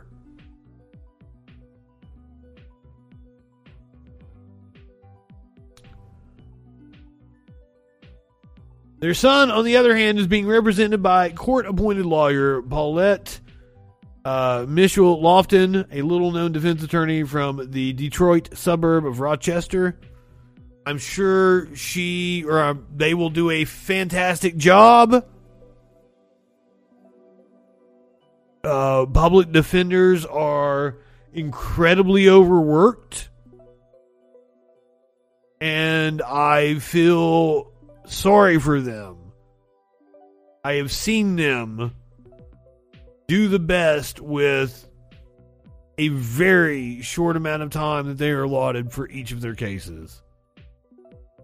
Our legal system is broken. Marjorie Taylor Greene, I would I would be happy to talk with you about all the ways our legal system is broken if you actually care about the issue. Ethan Crumbley faces life in prison if convicted on four counts of first degree murder, terrorism, and seven counts of assault with intent to commit murder the November 30th shooting at Oxford High School that killed four. In their defense, though, I mean, like,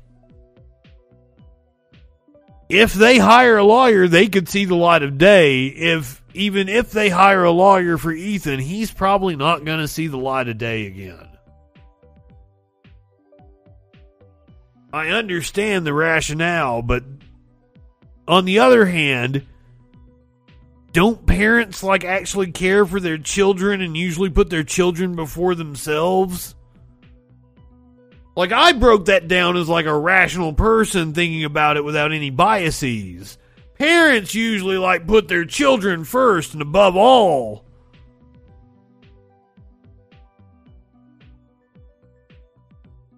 I'm just looking at it as an outsider looking at the judicial system. Manslaughter, you know, they might get out in 10, 15 years.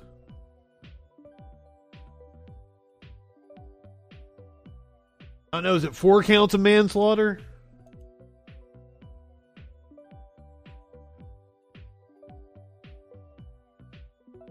Or is it just. Doesn't say how many counts it is.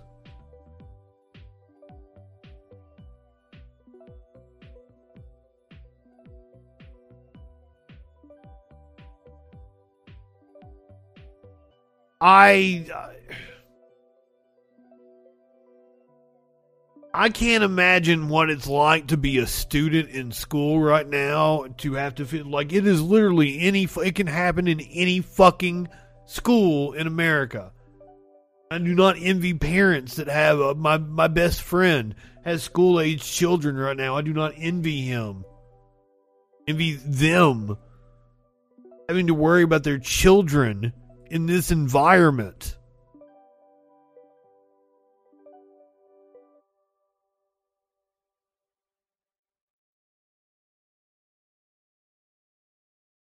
I don't.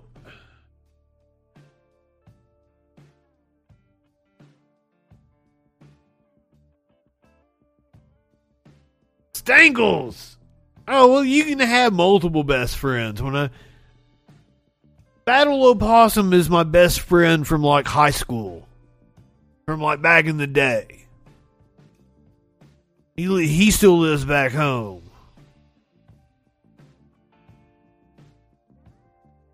Sparkles is my BFF here, where I live when she's when she's not upset with me. Well, I mean, last year was a record low in school shootings because a lot of schools were shut down. Yes, I'm a friend slut. I got friends everywhere. I got friends. I got friends.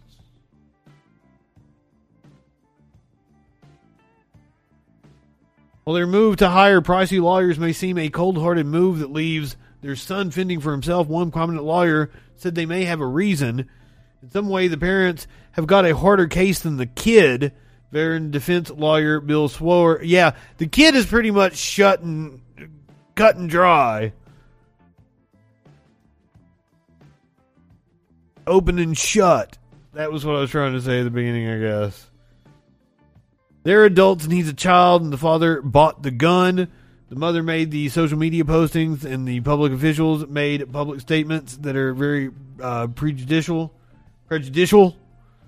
Crumbley's purchased the 9mm semi automatic handgun their son allegedly used in the shootings and refused to take him out of school after a meeting with administrators over a disturbing drawing the teen made. Now, the right is cheering on the prosecutor, wanting them to charge school officials. I don't know if I would go that far.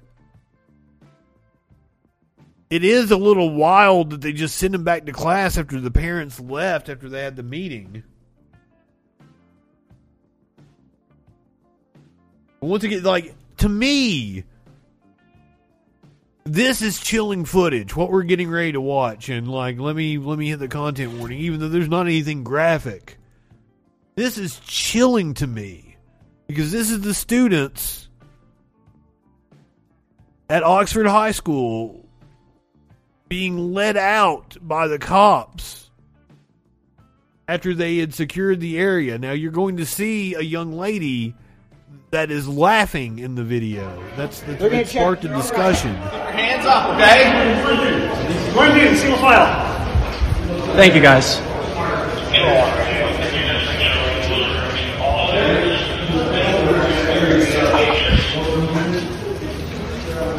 It's an important moment to document. An important moment to document. I mean, I'm sitting here in my little hick town watching your video.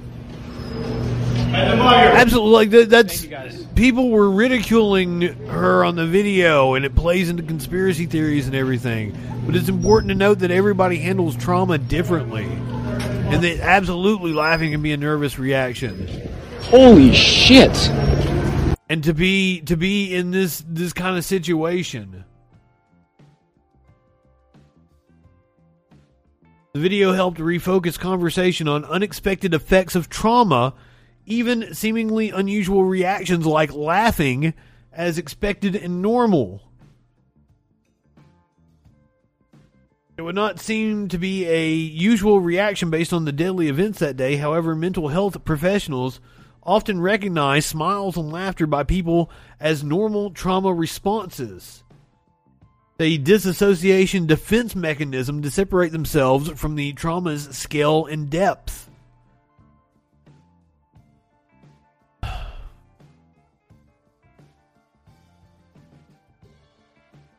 Yeah, yeah, yeah. Up to up to twenty percent of the kids to be laughing about it. Yeah.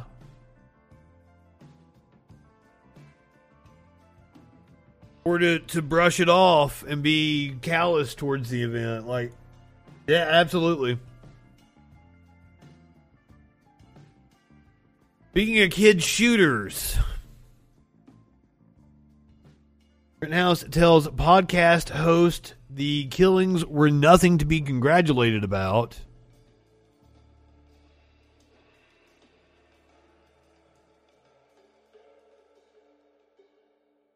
Well, I mean, you guys, you've seen Sparkles tell me her ass hurts, and you've seen me giggle about it. Hell, she's giggled about it and calls herself lumpy ass.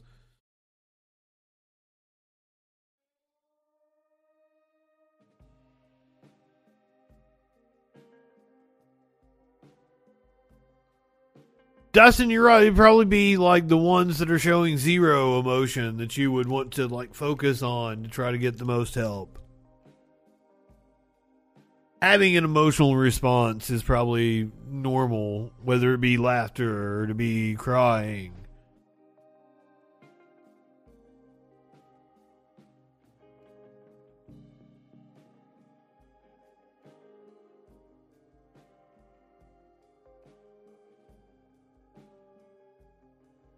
Kyle Rittenhouse this week told an interviewer who lauded him for killing two protesters in Kenosha, Wisconsin last summer that the killings were nothing to be congratulated about. Rittenhouse was a guest on the right wing podcast You Are Here on Monday night. During the appearance, co host Sydney Watson told him that the killings were kind of impressive and that all the people that you shot at, you killed probably two of the worst on the planet. Really? Those those two people were the worst on the planet, really. Even if everything the right wing said about them was true, I still don't think they are near the worst people on the planet. Congratulations, Watson told Rittenhouse. Now, I, I wanted to pull this up, but unfortunately, like, if you click on it, it's like the whole uh, two hour podcast. mostly peaceful vacation out into Wisconsin, and I stumbled across a very beautiful city called Kenosha that I mispronounced Kenosha. And- Kenosha? Yeah, Kenosha. And um, you know, while I was there, we I saw some sites. Some sites became nothing and burned to ashes. Some- yeah, it's like a it's a fucking two hour long interview. Some people did some yeah, things. some people did some things that they did what they had to do. Yeah. Uh, but then I ended up meeting this. This is on Blaze Media. That's the reason why I wanted to open it up is to see what it was from. I tried to go find like just the clip on on on Twitter, and nobody had just the clip where he said this. Oh shit! I'm sorry. To be fair, the right was focused on him telling LeBron to fuck off. Left was focused on other shit he said. I was more interested in this. I think that like, hey, you know, maybe in 10 years the kid will impress us. He's not going to be a little shithead. We can hope.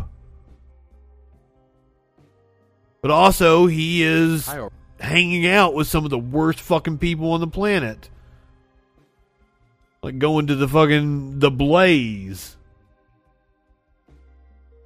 Rittenhouse said it's nothing to be congratulated about.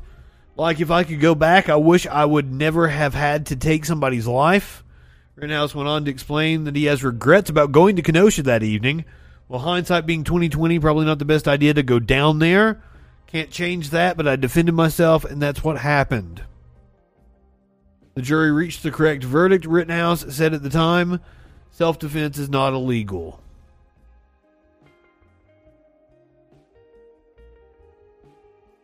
He doesn't. He doesn't need an entry level job. If he plays his cards right, he can be a right wing personality the rest of his life. I hope he doesn't. I hope he actually redeems himself.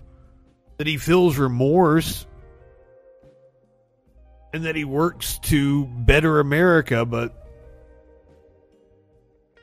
just given the type of people that he is uh, associated with at this moment, I don't have a lot of hope for it. Yeah, I feel like he's their flavor of the month right now, and he's going to burn out in a few months, and we aren't going to see him around. Hey, I, I hope he doesn't become an alcoholic, a drug user. I like seriously, like I, I hope. I hope the kid feels guilt and remorse and works on himself and gives himself to public service, like actual public service, not like running for Congress as a Republican asshole. I it is it is very possible that he ends up with some sort of addiction issue after the right wing spits him out. And I don't I don't want that for him. It's very possible he becomes an alcoholic or a drug addict. And you, uh, maybe we should take solace in that. Fucking uh, George Zimmerman that shot Trayvon, been in and out of jail, had all kinds of issues in his life. Dude's a troubled guy, clearly.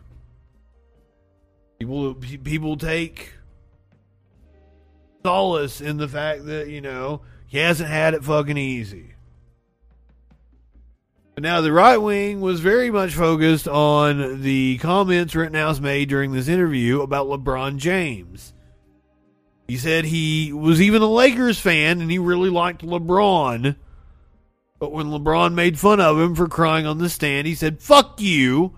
And that's all it takes to get the right wing going, ooh, he's awesome. Now, I don't know that that's what this video is about. I think Don Jr. posted this yesterday. But he said LeBron James has hit an all time low, and I want to know exactly what he's talking about. Watch it now. As I said, he posted it yesterday at 11 a.m.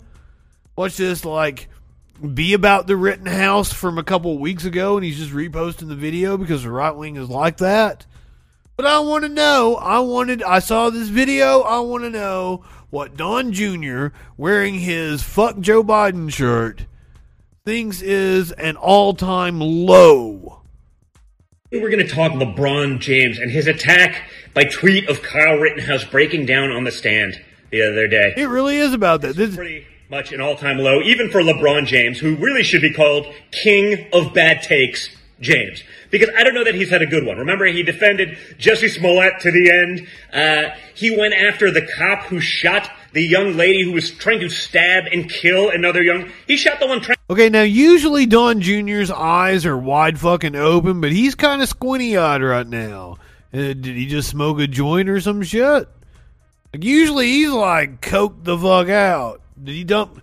Did did Guilfoyle dump him? They aren't doing coke together anymore. Trying to do the stabbing, save the other girl's life, and it's the cop. So LeBron James is clearly no genius. He's sort of like the Joe Biden of the NBA. Just bad take after bad take, but because of the platform and the position and because of the he's doing he's the choosing, he's doing the thing his dad does with his hands. But I think it's time. I've been watching LeBron in these ridiculous takes over the last couple years, and I've really just come to my conclusion that I think he's trash. I think he's a piece of garbage. Mental midget, piece of garbage, phenomenal athlete.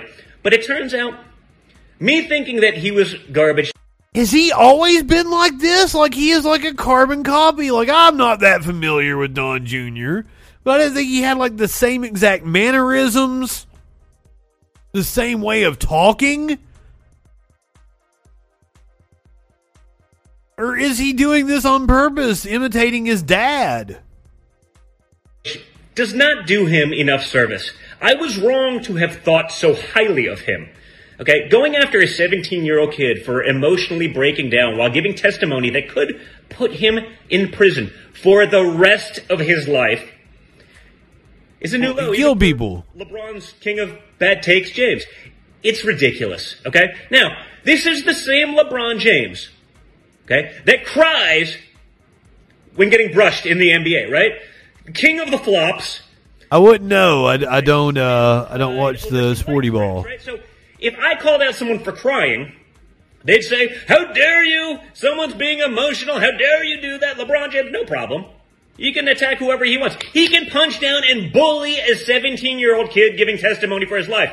Now, no one will question why is he so silent on the Chinese genocide of Uyghur Muslims. Only Enes Kanter has the guts to say something about it. LeBron, totally silent. Well, because there's a lot of money to be made. Maybe this was this week. Ethnic Uyghur Muslims can be killed, castrated, imprisoned, tortured by the Chinese government. He's not going to say anything. He's not going to say anything, and no one will hold him to task. But he's happy to go after a 17 year old kid. A 17 year old kid who, in my and many, even on the left's eyes, was acting in self defense. A 17 year old kid who shot a serial child. What eyes, sir? You're all squinty eyed. I can't see your eyes. Who, I guess, anally raped five boys between 9 and 11, is what I've read on Twitter. Okay? He then goes after Kyle Rittenhouse, and Kyle Rittenhouse shoots him in self I don't think that's true. I haven't really looked into it because I haven't cared enough. on trial for his life. Not talk about those other things, just like the media left that out. They, the media left out that it is a white guy, that he's a multiple time, you know, sexual uh, offender, uh, a felon, uh, a pedophile, child rapist. Right? We're not going to talk about that because that would go against the narrative. So again, while I've thought, and LeBron in my mind has become trash, None of that shit matters. thought so highly of him. Okay? He won't call out the things that matter. He won't call out or try to defend or use his incredibly large platform to try to call out China and maybe stop the ethnic cleansing of the Uyghur Muslims going on there. He won't be bothered. He can't be bothered. Man, there's money there. But I can go after and bully a 17 year old kid. No problem. Yeah, yeah, that's capitalism. That's what's going on. guys. I'm rooting Kanter on. I'm like. I, I want him to fuck up the NBA. To the death to do those because it works for their narrative. They won't talk about what actually happened, right? They won't hold him to task and ask him to talk about China and their offenses. No. Why would he? But like, why would he talk about China? Trash, and I was wrong to have thought so highly of him. But maybe, just Like, it's okay if that's an issue you're you're passionate about. all do this. They can't cancel us all together. Okay? They can't, and they won't. But we need to hold these morons to task. I wish they could cancel you. You won't shut the fuck up. influence the jury, right?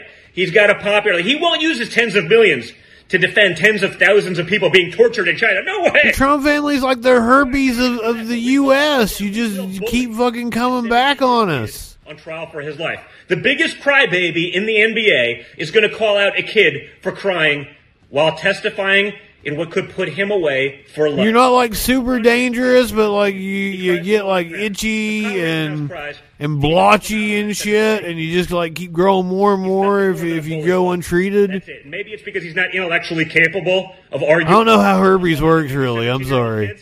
If that, I was trying to make a joke. we can't allow it to happen. Call it out. Enough is enough. Good lord.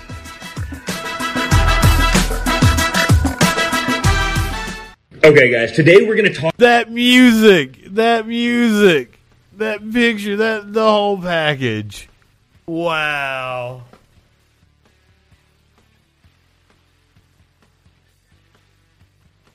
I wish you could feel embarrassment, dude. I really do.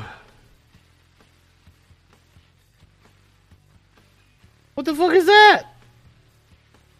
Oh, it's an armpit. You. Good goddamn. Like we only do eye pussies around here. What the hell? All right, are you ready to hear about how to be less fearful? Let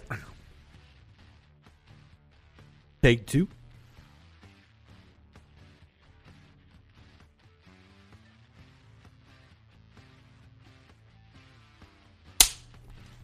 Take two. Are you ready to hear how to be less fearful from the people who are scared of fucking everything of cultural diversity, cultural Marxism, socialism? The the leftists in university, these people are scared of fucking everything.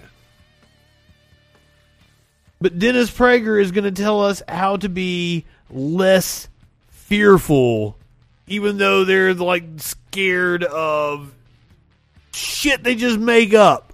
What is the difference between a courageous person and a non Critical race theory. Is there a critical race theory in the room there with you right now, Dennis Prager? And are you scared of it?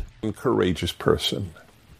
It is not that the courageous person does not have fears. It's that they don't act on them. The arena of fear and courage, I am a behaviorist like I am in every other area. Act what you believe you should do. So it started with my understanding of happiness. You should act happy even if you don't feel happy. If if you have what? Uh, physiological, neurological issues that absolutely prevent you from acting happy, that's a separate issue. But for most people, you can act it even if you don't feel it. That's a very big deal. That is the biggest deal in life. To not allow feelings to determine your behavior. You behave the way you should. You don't behave the way you feel. That's the most important. Mo- Well, that begs the question: Is who is the arbiter of the way I should fucking feel, Dennis Prager? Who the fuck is telling me how I should feel? moral lesson there is. What are my shoulds, not what are my feels? Act on feelings, you will lead a miserable, narcissistic, and probably bad life. So, with regard to fear, I would argue the same thing. You won't get rid of your fears. Well, you will eventually to a certain extent.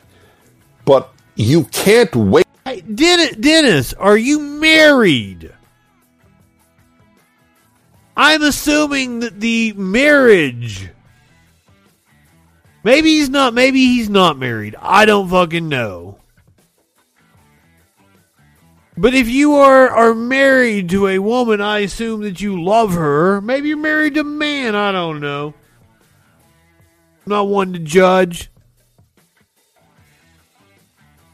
I would assume you love that person. And the act of marriage would be acting on that emotion. Human beings do things on emotion like we're literally conditioned to do things that get a dopamine response. It's how the human brain is wired. Dennis Prager, what the fuck are you talking about?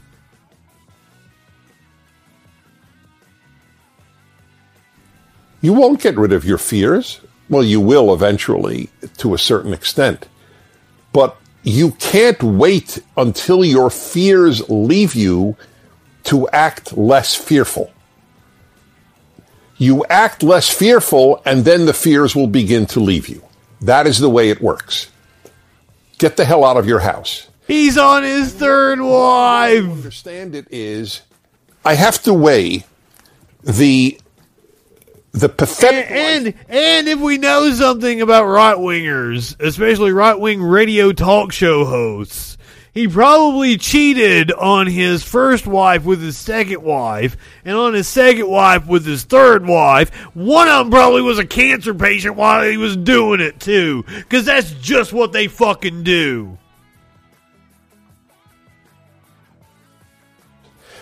And one one way to understand it is I have to weigh the the pathetic life I'm living cooped up in my house for a year and a half uh, or not allowing my children to play with other children because I am fearful for them even though they the, the, they there's virtually zero chance of their getting very sick let alone dying from covid preventing your children from Well, that's not true. Dennis Prager, can you tell me how many children in this country have died of COVID and what the number, what the number is that you're willing to accept? What the number is you're willing to accept because clearly it's not the number that it is currently. Yeah, that's not even talking about all the long, the long COVID issues that we don't even know how they're going to manifest themselves in children that get COVID. You piece of shit. Playing with other children has a might have a permanent eff- a detrimental effect. Or having them wear masks and not seeing faces for a year and a half now or more than a year and a half. These are bad things and they're all the results of fear. So you just you just decide one day my children But like now you're fear mongering and you're you're making a really simplistic argument, sir, because like okay, if making sure children play with other children is important, make sure that they're playing with other children that are inside a bubble so that you're safe. You can do that, Dennis. We we weren't under strict authority of the crown to not associate with other families, Dennis. But you take the proper precautions given the situation at hand. It's it's called taking information and making a rational decision that's not based on emotion, which is you're making the emotive argument here, Dennis. You're saying that people that are making the rational decision to take precautions to make sure their children don't get sick from COVID are actually doing so out of fear. You're making the emotive argument. You're the one doing the thing that you say you're against. You piece of shit. must play with other children I I must get out of this house. Now, in the final analysis, you have to grapple. And this was like all of them were like, "Oh, cooped up in the house." Blah blah blah blah blah. What the fuck stopped you from taking a walk? What the fuck stopped you from going out fucking anywhere? When we when we had lockdowns, so-called lockdowns, it was just a ban on public gatherings. The fuck are you like? We didn't even lock down. Over fifty percent of the economy was still going. I don't know what world these people live in. What if I get sick? Okay, so you got sick. What if you die? It's, it's not a good thing to die, certainly prematurely. It's not a good thing to die probably at any age. It just it's a lousy end to life. But you you can't be absorbed with what if I die? I That wish- can't be the animating question of a good life. As I said, That's e- that is easy for him to say when it was it was just a phone call away, and his his um, massive wealth was able to get him the monoclonal antibodies that kept his ass alive. That's easy for him to say. It's a little different when it's a minimum wage worker out here that doesn't have health insurance, that doesn't know how this thing is going to affect them long term. You piece of shit. I had this attitude my whole life. I adopted it, I think, in, as early as high school. I I would like to live. Of being a dickhead, I believe it. It is more important to live fully. It is more important to live fully than to live long. That's really something important to remember. I I have not led my life guided by the question, what if I die? If you do, you won't do anything. Isn't he a fucking Christian? Isn't he a religious person? To live your life under religious tenets is to think about if you die.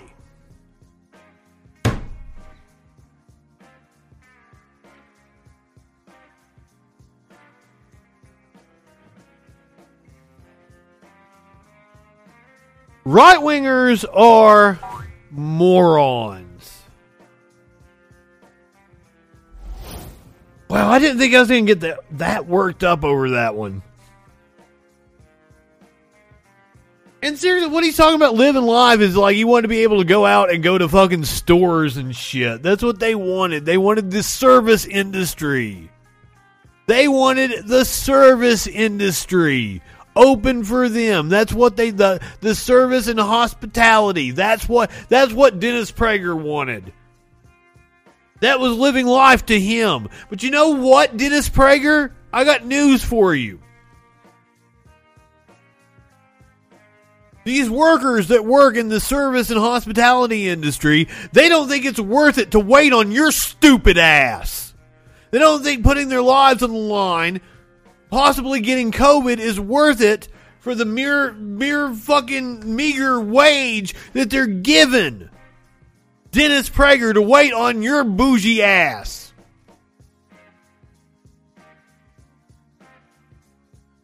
And that's why we're seeing the Great Recession.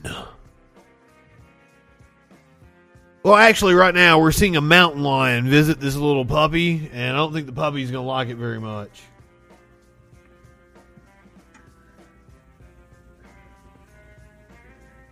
Oh, the Great Resignation. Big mountain lion on our patio.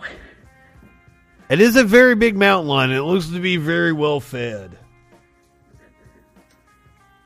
He wants to eat my dog.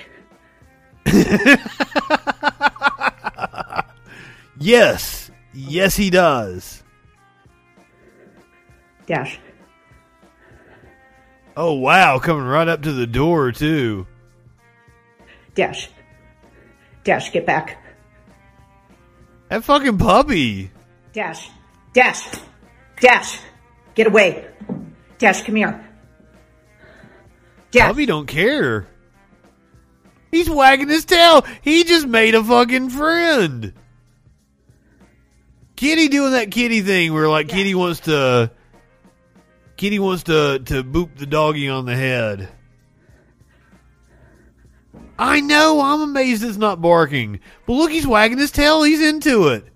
Seriously, he's made a friend. I'm not gonna lie, this is really scary. Dash. I don't know about scary, but like it's uh it's interesting to me. When you think it, ah, could a mountain lion come through the glass? Gosh. Did it just fucking dive through?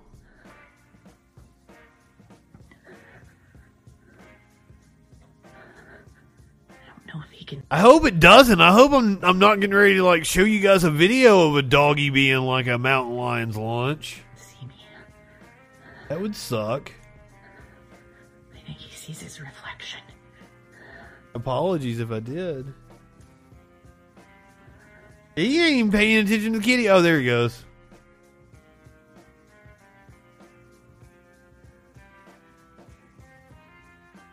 I'm shaking. Oh. Probably just stomp and it'll startle the kitty and it'd run off.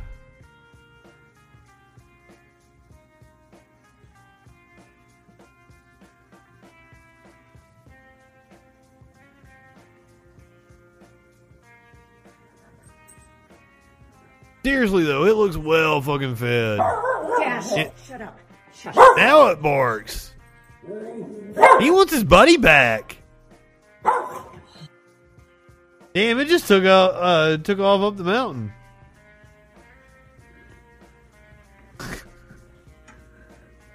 Seriously, I think the doggy was into it. There is a big, big mountain lion on our patio. All right. If you're watching on Twitch, you are heading over to Polly People. Wants to eat my dog. I'm glad he did not eat your dog. Oh. Go ahead, light one up, tip one back. It's all right to have a little fun before you hit the sack. I'm Justin Freegan. We will see you tomorrow night on the Troll Patrol live.